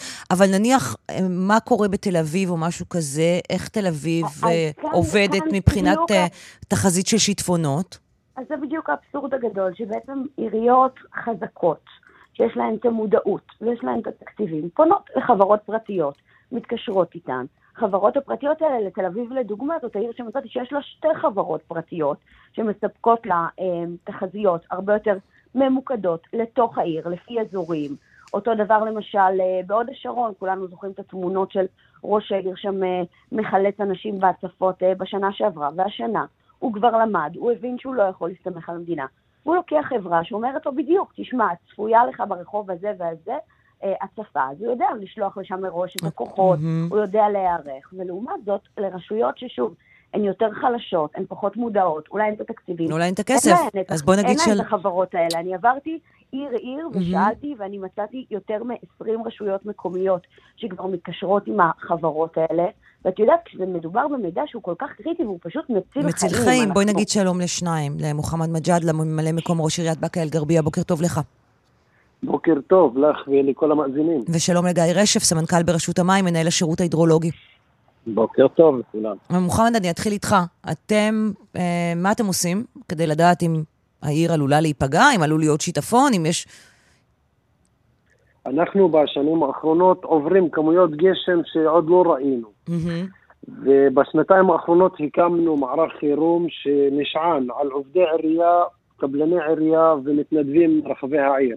המטרה של המערך הזה לדעת מתי יש סופה, מתי יש אמור להיות צפוי להיות שיטפונות, ואז להתכונן בהתאם. ובאקה, עיר דוגמה לכל החברה הערבית, אנחנו עירייה ש... עיר ש...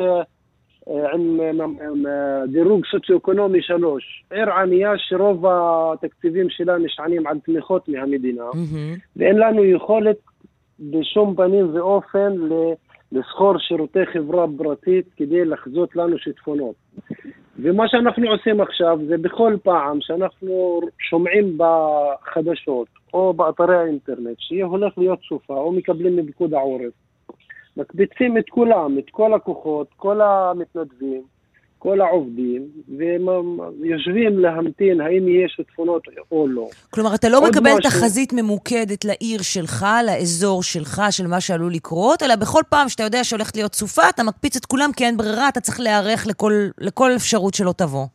כן, ומה עוד? גם אני, אני בבאקה יש לי שני נחלים משני צידי הכפר, העיר. Mm-hmm. דרומה יש לנו ואדי אבו נאר, שזה מעלה נחל חדרה. שהמים הזורמים שם מגיעים מהרי שכם. אז אם יהיה הרבה גשם בגדה המערבית, באזור שכם, אה, תוך שלוש-ארבע שעות מגיעות כמויות גשם, כמויות מים מאוד גדולות לנחל, mm-hmm. שעל שני גדודותיו יש עסקים ויש בתים. אז אני גם צריך את המידע הזה, כי קרה בשנת 2010 והיה הצפות ונאלצנו להוציא אנשים מהבתים ואפילו להיעזר במסוק.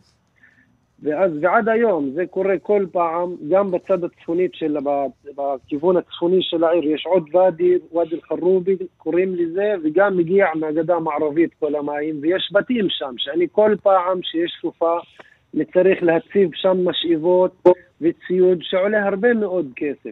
ובעצם בעצם כל פעם שיש מזג אוויר סוער, אתה צריך להקפיץ את המתנדבים ואת הכוחות, כן, וגם זה עולה לך כן, כסף מן הסתם, כן, לא? כן, עולה לי הרבה כסף, זה עשרות אלפים, שבאמת זה יוצא מתקציב ה... העירייה הרגיל, שאני אמור להשתמש בזה, להשקיע את זה במקומות אחרים, mm-hmm. אבל מי יכול להרשות לעצמו כן. להפקיר תושבים שעלולים לטבוע בימי גשם? גיא, גיא רשף, סמנכ"ל ברשות המים, מנהל השירות ההידרולוגי. למה, כן, למה, למה זה לא קורה? למה זה לא עובד? למה זה לא עובד? כי זה לא עובד, כי כרגע אין לנו תשובות אה, מהאוצר. מה, כי משרד האוצר תקצוב... לא חושב שזה מספיק חשוב? לא, אני, מאמין, אני מאמין שמשרד האוצר... אה, חס וחלילה שזה... צריך להיות פה אס, עוד אסון כדי שיבינו שזה חשוב? אני מקווה מאוד שלא נגיע לזה, ואני מקווה שנקבל תשובות מהאוצר בשבועות הקרובים, ולא נצטרך לסגור את מרכז החיזוי בסוף החורף. מה, מרכז... כרגע אנחנו מתוקצבים עד סוף החורף הזה, mm-hmm. ואני מקווה שיהיה לאוצר תשובות טובות על הדרישות הבאמת אה, מינימליות שלנו להקים מרכז חיזוי אה, כמו שיש במדינות אחרות בעולם. כמה אנשים אתה, אתה רואה שצריכים להיות במרכז חיזוי מתפקד, כדי שאפשר יהיה לתת מענה גם למוחמד וגם לערים אחרות? אנחנו לא שולפים מספרים. אנחנו עשינו עבודה, עשינו סקר בינלאומי, דיברנו עם עשרות מרכזי חיזוי בעולם. והגענו למבנה שצריך uh, בסך הכל חמישה תקנים. אה, לא, לא, לא, לא כזה דרמטי. לא, לא כזה mm-hmm. דרמטי. אפילו בשלב הראשון, uh, לאור בקשת האוצר, אמרנו שאפשר להתחיל עם שלושה תקנים, לתקצב את השאר במיקור חוץ, ואחרי עוד, עוד ארבע שנים לתקצב עוד שתי תקנים. אנחנו באמת, אה, הדרישות מינימליות והן הכרחיות, כי אנחנו אז לא... אז תראה לא... מה משרד האוצר כתב לנו בתגובה. פנינו כן, כמובן כן. למשרד האוצר. משרד האוצר תקצב בתקופת התקציב ההמשכי פעילות להקמת המרכז לבקשת רשות המים, וזאת באופן חריג ומתוך הבנה לחשיבות הפעילות. במסגרת דיוני התקציב הועמדו לרשות המים מקורות תקציביים בהיקפים ניכרים. גבוהים בהרבה מעלות מרכז החיזוי, וכמו כן היא תוקצבה ב-15 תקנים תוספתיים. מה זה תקנים תוספתיים? למה אי אפשר להגיד, הוספו לה 15 תקנים? אגב, איפה ה-15 תקנים האלה? תכף תגיד לי. אה, בארבע השנים האחרונות, באופן שמאפשר לה גמישות רבה בניהול כוח האדם שלה. אולי זה 15 תקנים שמתחלקים על ארבע שנים. שלוש. תכף, לאחרונה פנתה רשות המים למשרד האוצר בדרישות חדשות, בעקבותיהן מתנהל בימים אלה משא ומתן תקציבי בין משרד האוצר לרשות. אז מה, איפה, אז באמת הם נתנו לכם עוד 15 תקנים תוספתיים? 15 תקנים הללו קשורים לשינוי במבנה הארגוני של רשות המים, שהתחיל כבר לפני עשר שנים, וגם uh, אותם uh, לדעתי קיצצו, והם לא 15, אבל בכל מקרה המשימה של הקמת מרכז חיזוי לאומי היא משימה נוספת. כלומר, אתה אומר זה לא קשור, המים, והם אומרים זה, זה כן קשור. זה לא קשור בכלל תש... ל-15 תקנים, mm-hmm. ואני מאמין שמשרד האוצר ימצא לנכון לתקצב את השלושה תקנים שאנחנו מבקשים בשלב הראשון. לי? תהיי פה הפוסקת האחרונה בסיפור הזה? שנשמע כמו סיפור שמחכה חס וחלילה לאסון הבא, ואז כולם יגידו, אוי אוי אוי, למה לא עשינו? כן, אני אפילו לא יודעת אם האסון הבא, כי בחורף הקודם כבר שבעה אנשים שילמו בחייהם. אין לנו ספק, יש לנו מאה אחוז ביטחון שהמצב רק ילך ויחריף, והעלות של כל, כל אסון כזה, של שיטפונות, של פגיעות כל כך קשות ברכוש, בחיי אדם, אי אפשר לתמחר את זה, ואלה מספרים כל כך קטנים, ואני חושבת שמשרד האוצר צריך לספק פה אה, תשובות, ושההתעלמות שלהם היא, היא, היא פשוט הכחשה של משבר האקלים. ואני חושבת שגם ראש הממשלה, שאת יודעת, כן. היה בגלזגו והתחיל לדבר על הנושא ומדבר על ההייטק ועל כמה ישראל mm-hmm. תייצא ביטחון, אה, אה, פתרונות למשבר האקלים, אז לדבר הכי בסיסי של להגן על האזרחים פה, מפני תופעה כל כך ברורה, לא ברור לי איך בדבר כזה ראש הממשלה עדיין לא התערב. אני מאוד מודה לשלושתכם, אנחנו נמשיך ונעקוב אחרי הסיפור הזה. לי ירון, כתבת משבר האקלים של עיתון הארץ, מוחמד מג'אד, ממלא מקום ראש עיריית באקה אל-גרבייה, וגיא רשף, סמנכ"ל ברשות המים, מנהל השירות ההידרולוגי. תודה רבה לכם. תודה. פרסומות ותכף נחזור. 11.45 כאן אה, בסדר יום, שלום לרותם בר שלום. שלום לרותם בר שלום. שלום, שלום, קרן. שומעת אותי? את שומעת אותי? כן, אני שומעת אותך מצוין. עובדת סוציאלית, מנהלת מקצועית ארצית של אה, מרכזי יהל, ייעוץ לבני משפחות בתחום בריאות הנפש. קודם כל, אולי ממש בכמה מילים למי שלא מכיר, מה זה מרכזי יהל? נכון, חשוב, מרכזי יהל הם מרכזי ייעוץ והכוונה לבני uh, משפחות בתחום של בריאות הנפש. אנחנו נותנים uh, סיוע בהכוונה לבני משפחה של אנשים שמתמודדים עם בעיות נפשיות. אנחנו כמובן עובדים תחת... uh, פיקוח של משרד הבריאות. משרד הבריאות בתפיסה שאנשים שמתמודדים עם בעיות נפשיות מקבלים את הטיפול, אמורים לקבל את הטיפול במרפאות לבריאות הנפש וקופות החולים, בפרויקט סל שיקום, ומי שבעצם צריך אה, בנוסף ליווי והכוונה זה בני המשפחות שלהם, ומפה יצא בעצם הפרויקט אה, של מרכזי משפחות. יש מרכזי משפחות בכל הארץ, mm-hmm. ואנחנו שייכים לעמותת איכות ושיקום. ובעצם העניין הזה של, אה, אה, של המשפחות זה משהו מאוד משמעותי בחיים בכלל של מתמודדי נפש, שגם בתוך בתי החולים הפסיכיאטריים אנחנו לא רואים הרבה פעמים התייחסות אליו, וגם מחוץ לזה, בקהילה. כלומר, הרבה פעמים אנחנו מסתכלים על המתמודד ולא מסתכלים על המשפחה, כשהמשפחה היא גורם קריטי בהחלמה, היא גורם קריטי בחיים, היא גורם קריטי בשיקום. לגמרי, קרן, זאת נקודה מאוד חשובה, וכל כך כיף שאת מעלה אותה ומבינה גם את ההקשר הזה. הרבה פעמים מתייחסים אה, לאדם כאילו שהוא לבד בעולם, ובאמת שוכחים לתת את העוגנים ואת החיזוקים לבני המשפחה שלו, גם ברמה באמת של השיתוף. יש איזו תחושה מאוד מוזרה שברפואה הפנימית, הפיזית כביכול, כשאדם אה, מגיע לבית חולים, בית החולים מאוד נעזר במשפחה שלו, מאוד רוצה... מה זה נעזר? לפעמים אפילו ש... נשען ברמה, כן. כן, שבלעדיהם אי אפשר היה לטפל, כן. בדיוק, ופתאום בבתי חולים פסיכיאטריים יש פתאום את התחושה ההפוכה, שאנחנו לא מוכנים לשתף, ויש את הנושא של חיסיון עכשיו, זה חשוב וזה מאוד... אה, אה, וזה טוב ששמים על זה דגש, ואם יש מישהו מסוים שלא רוצה שבני המשפחה שלו ילוו אותו, צריך לתת את הכבוד וצריך להתייחס לזה. יחד עם זאת, כשבני משפחה כן נמצאים ברקע ומבקשים לקבל את הסיוע ומבקשים להיות חלק מהתהליך, כמו שאת ציינת, הם חלק אה, אה, עיקרי ומשמעותי בתהליך ההחלמה, אז חשוב באמת לתת להם את הכלים האלה. ואנחנו, עם פתיחת קו הסיוע הזה שכבר נדבר עליו, זה איזשהו אה, ערוץ אחד לפחות שמאפשר לבני משפחה להיעזר, להיתמך, לקבל, אה, להתייעץ, לקבל מידע, בשביל לעזור לבני המשפחה שלהם שמתמודדים, וגם לעזור לעצמם, להיות בן משפחה למתמודד עם בעיה נפשית, והרבה פעמים אה, זה מלווה וכרוך בתחושות מאוד קשות של תסכול ושל חוסר אונים ושל אי ודאות, אתה מרגיש מאוד מאוד לבד, אתה מרגיש שאף אחד לא מבין, ולכן בני המשפחה, בשביל לעזור לאדם המתמודד וגם בשביל אה, לאגור כוחות בעצמם, צריכים את העזרה הזאת. בוא נגיד שלום ליעל. שלום. אז קו הסיוע הזה, כן, שדיברת עליו עכשיו, אה, רותם, הוא עובד כל יום, אה, ראשון עד חמישי, מ-6 עד 10 בלילה.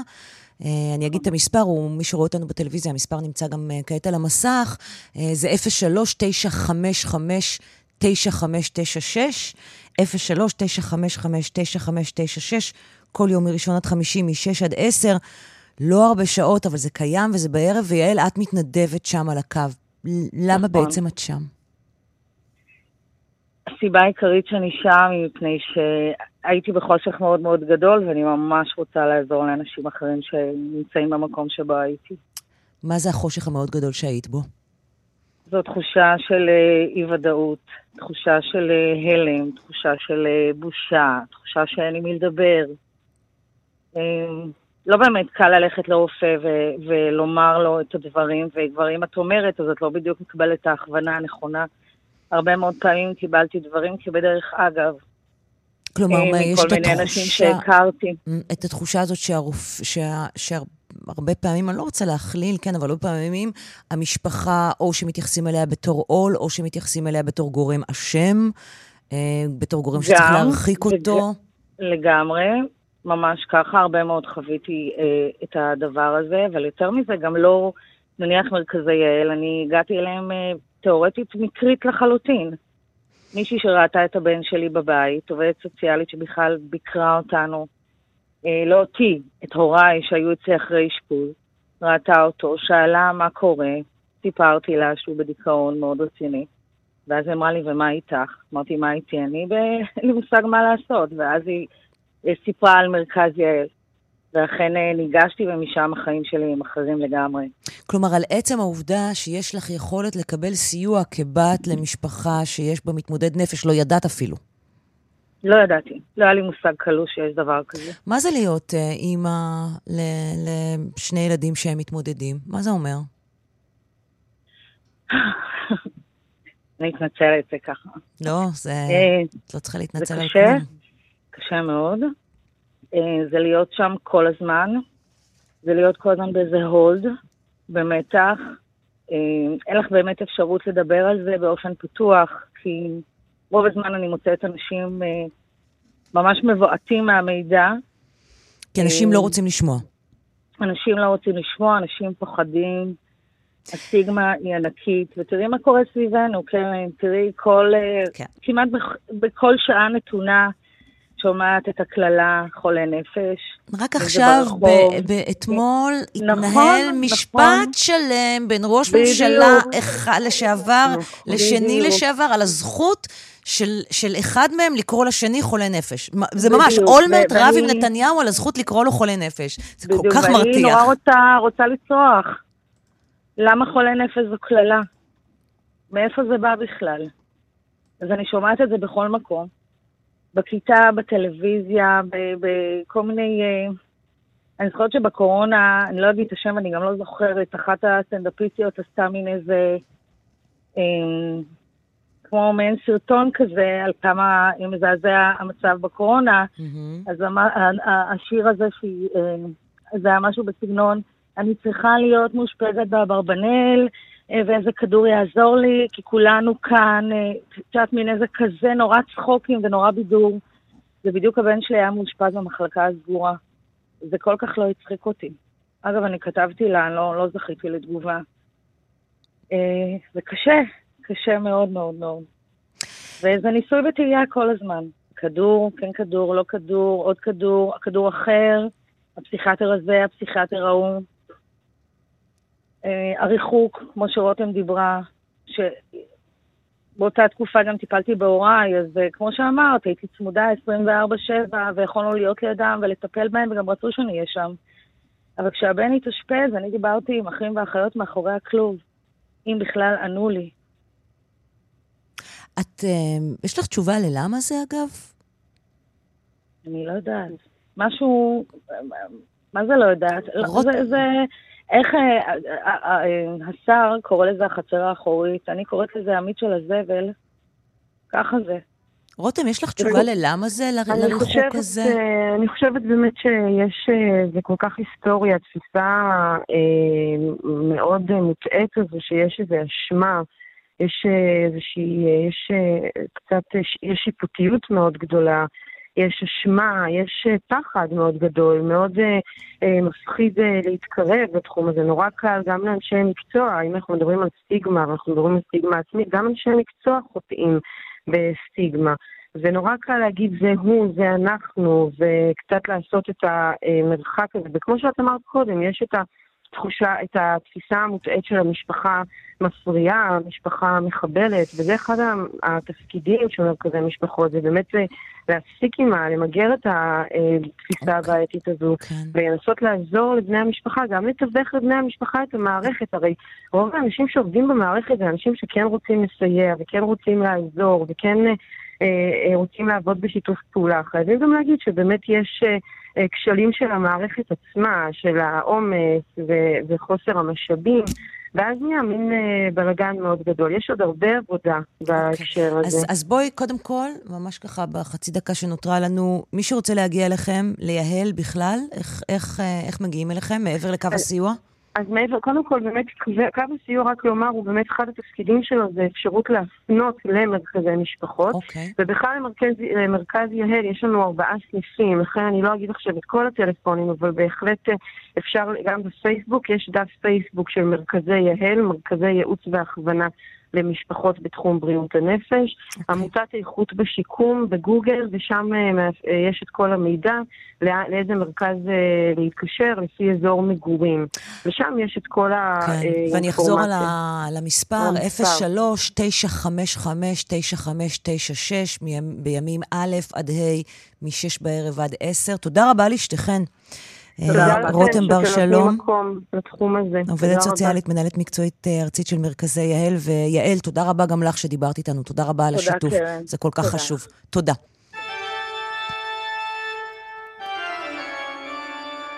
היו הייתה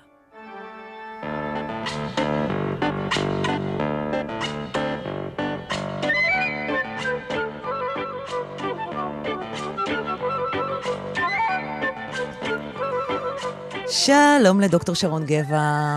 שלום, האם שלום. האם את מזהה את הצלילים האלו?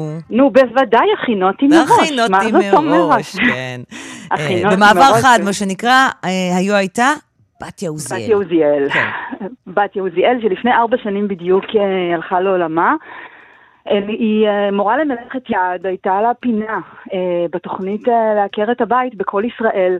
וכמובן התוכנית המיתולוגית, מה שהשמעת עכשיו את אות פתיחה, בארבע אחרי הצהריים, שבה היא הדריכה איך להכין, אה, איך נאמר את זה ככה, משהו מכלום ושום דבר, mm-hmm. או מכל מה שהתכוונת אה, לזרוק, שהיום זה נורא אופנתי. נכון, מאוד קיימותי. אבל, אה, נכון, אבל אם אנחנו מדברות על התקופה שבה היא עסקה בזה, והיא ממש אהבה ליצור ולעסוק במלאכת יד ממש מילדות, והייתה אה, מורה הרבה שנים, אז זה לא היה כל כך קיימות כמו שזה היה אה, חיסכון, אה, תועלתנות, וגם לדעת לנהל משק בית. את יודעת, בשנים הראשונות, כל הפינה שלה הייתה לנשים לגמרי, הכל היה בלשון נקבה, לא כי ידברו אלינו, אלא כי זה היה קהל היעד, וזה התחביב של הבנות. כן. וגם עיסוק מועיל, את יודעת, לא רק לעשות כרית לסיכות מכלום, אלא גם לדעת לתעל כל מיני דברים, ונאמר שהדברים האלה הם גם...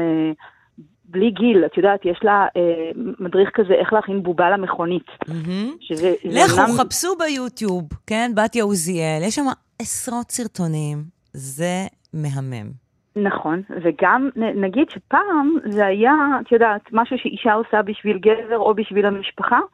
אה, בובה למכונית למשל זה היה שי לבעל המכונית, אז עכשיו בואי תעשי איזה אדפטציה ותגידי אני עושה בובה מחרוזים שתקפץ לי עם כל תנועה ותשעשע אותי בפקק, שזה צעצוע מאוד שימושי, אני חושבת. Uh, תודה רבה לך, דוקטור שרון גבע, uh, בתיה עוזיאל. Uh, אנחנו נגיד תודה לעורכת מירית אושו מיטרני, בהפקה דנית שוקון ידידיה ושיר ליבל, לביצוע הטכני אמיר שמואלי. תודה לכם שהייתם איתנו כאן בשעתיים של סדר יום. אנחנו נהיה כאן גם מחר באותה השעה, עשר בבוקר. יאללה, ביי.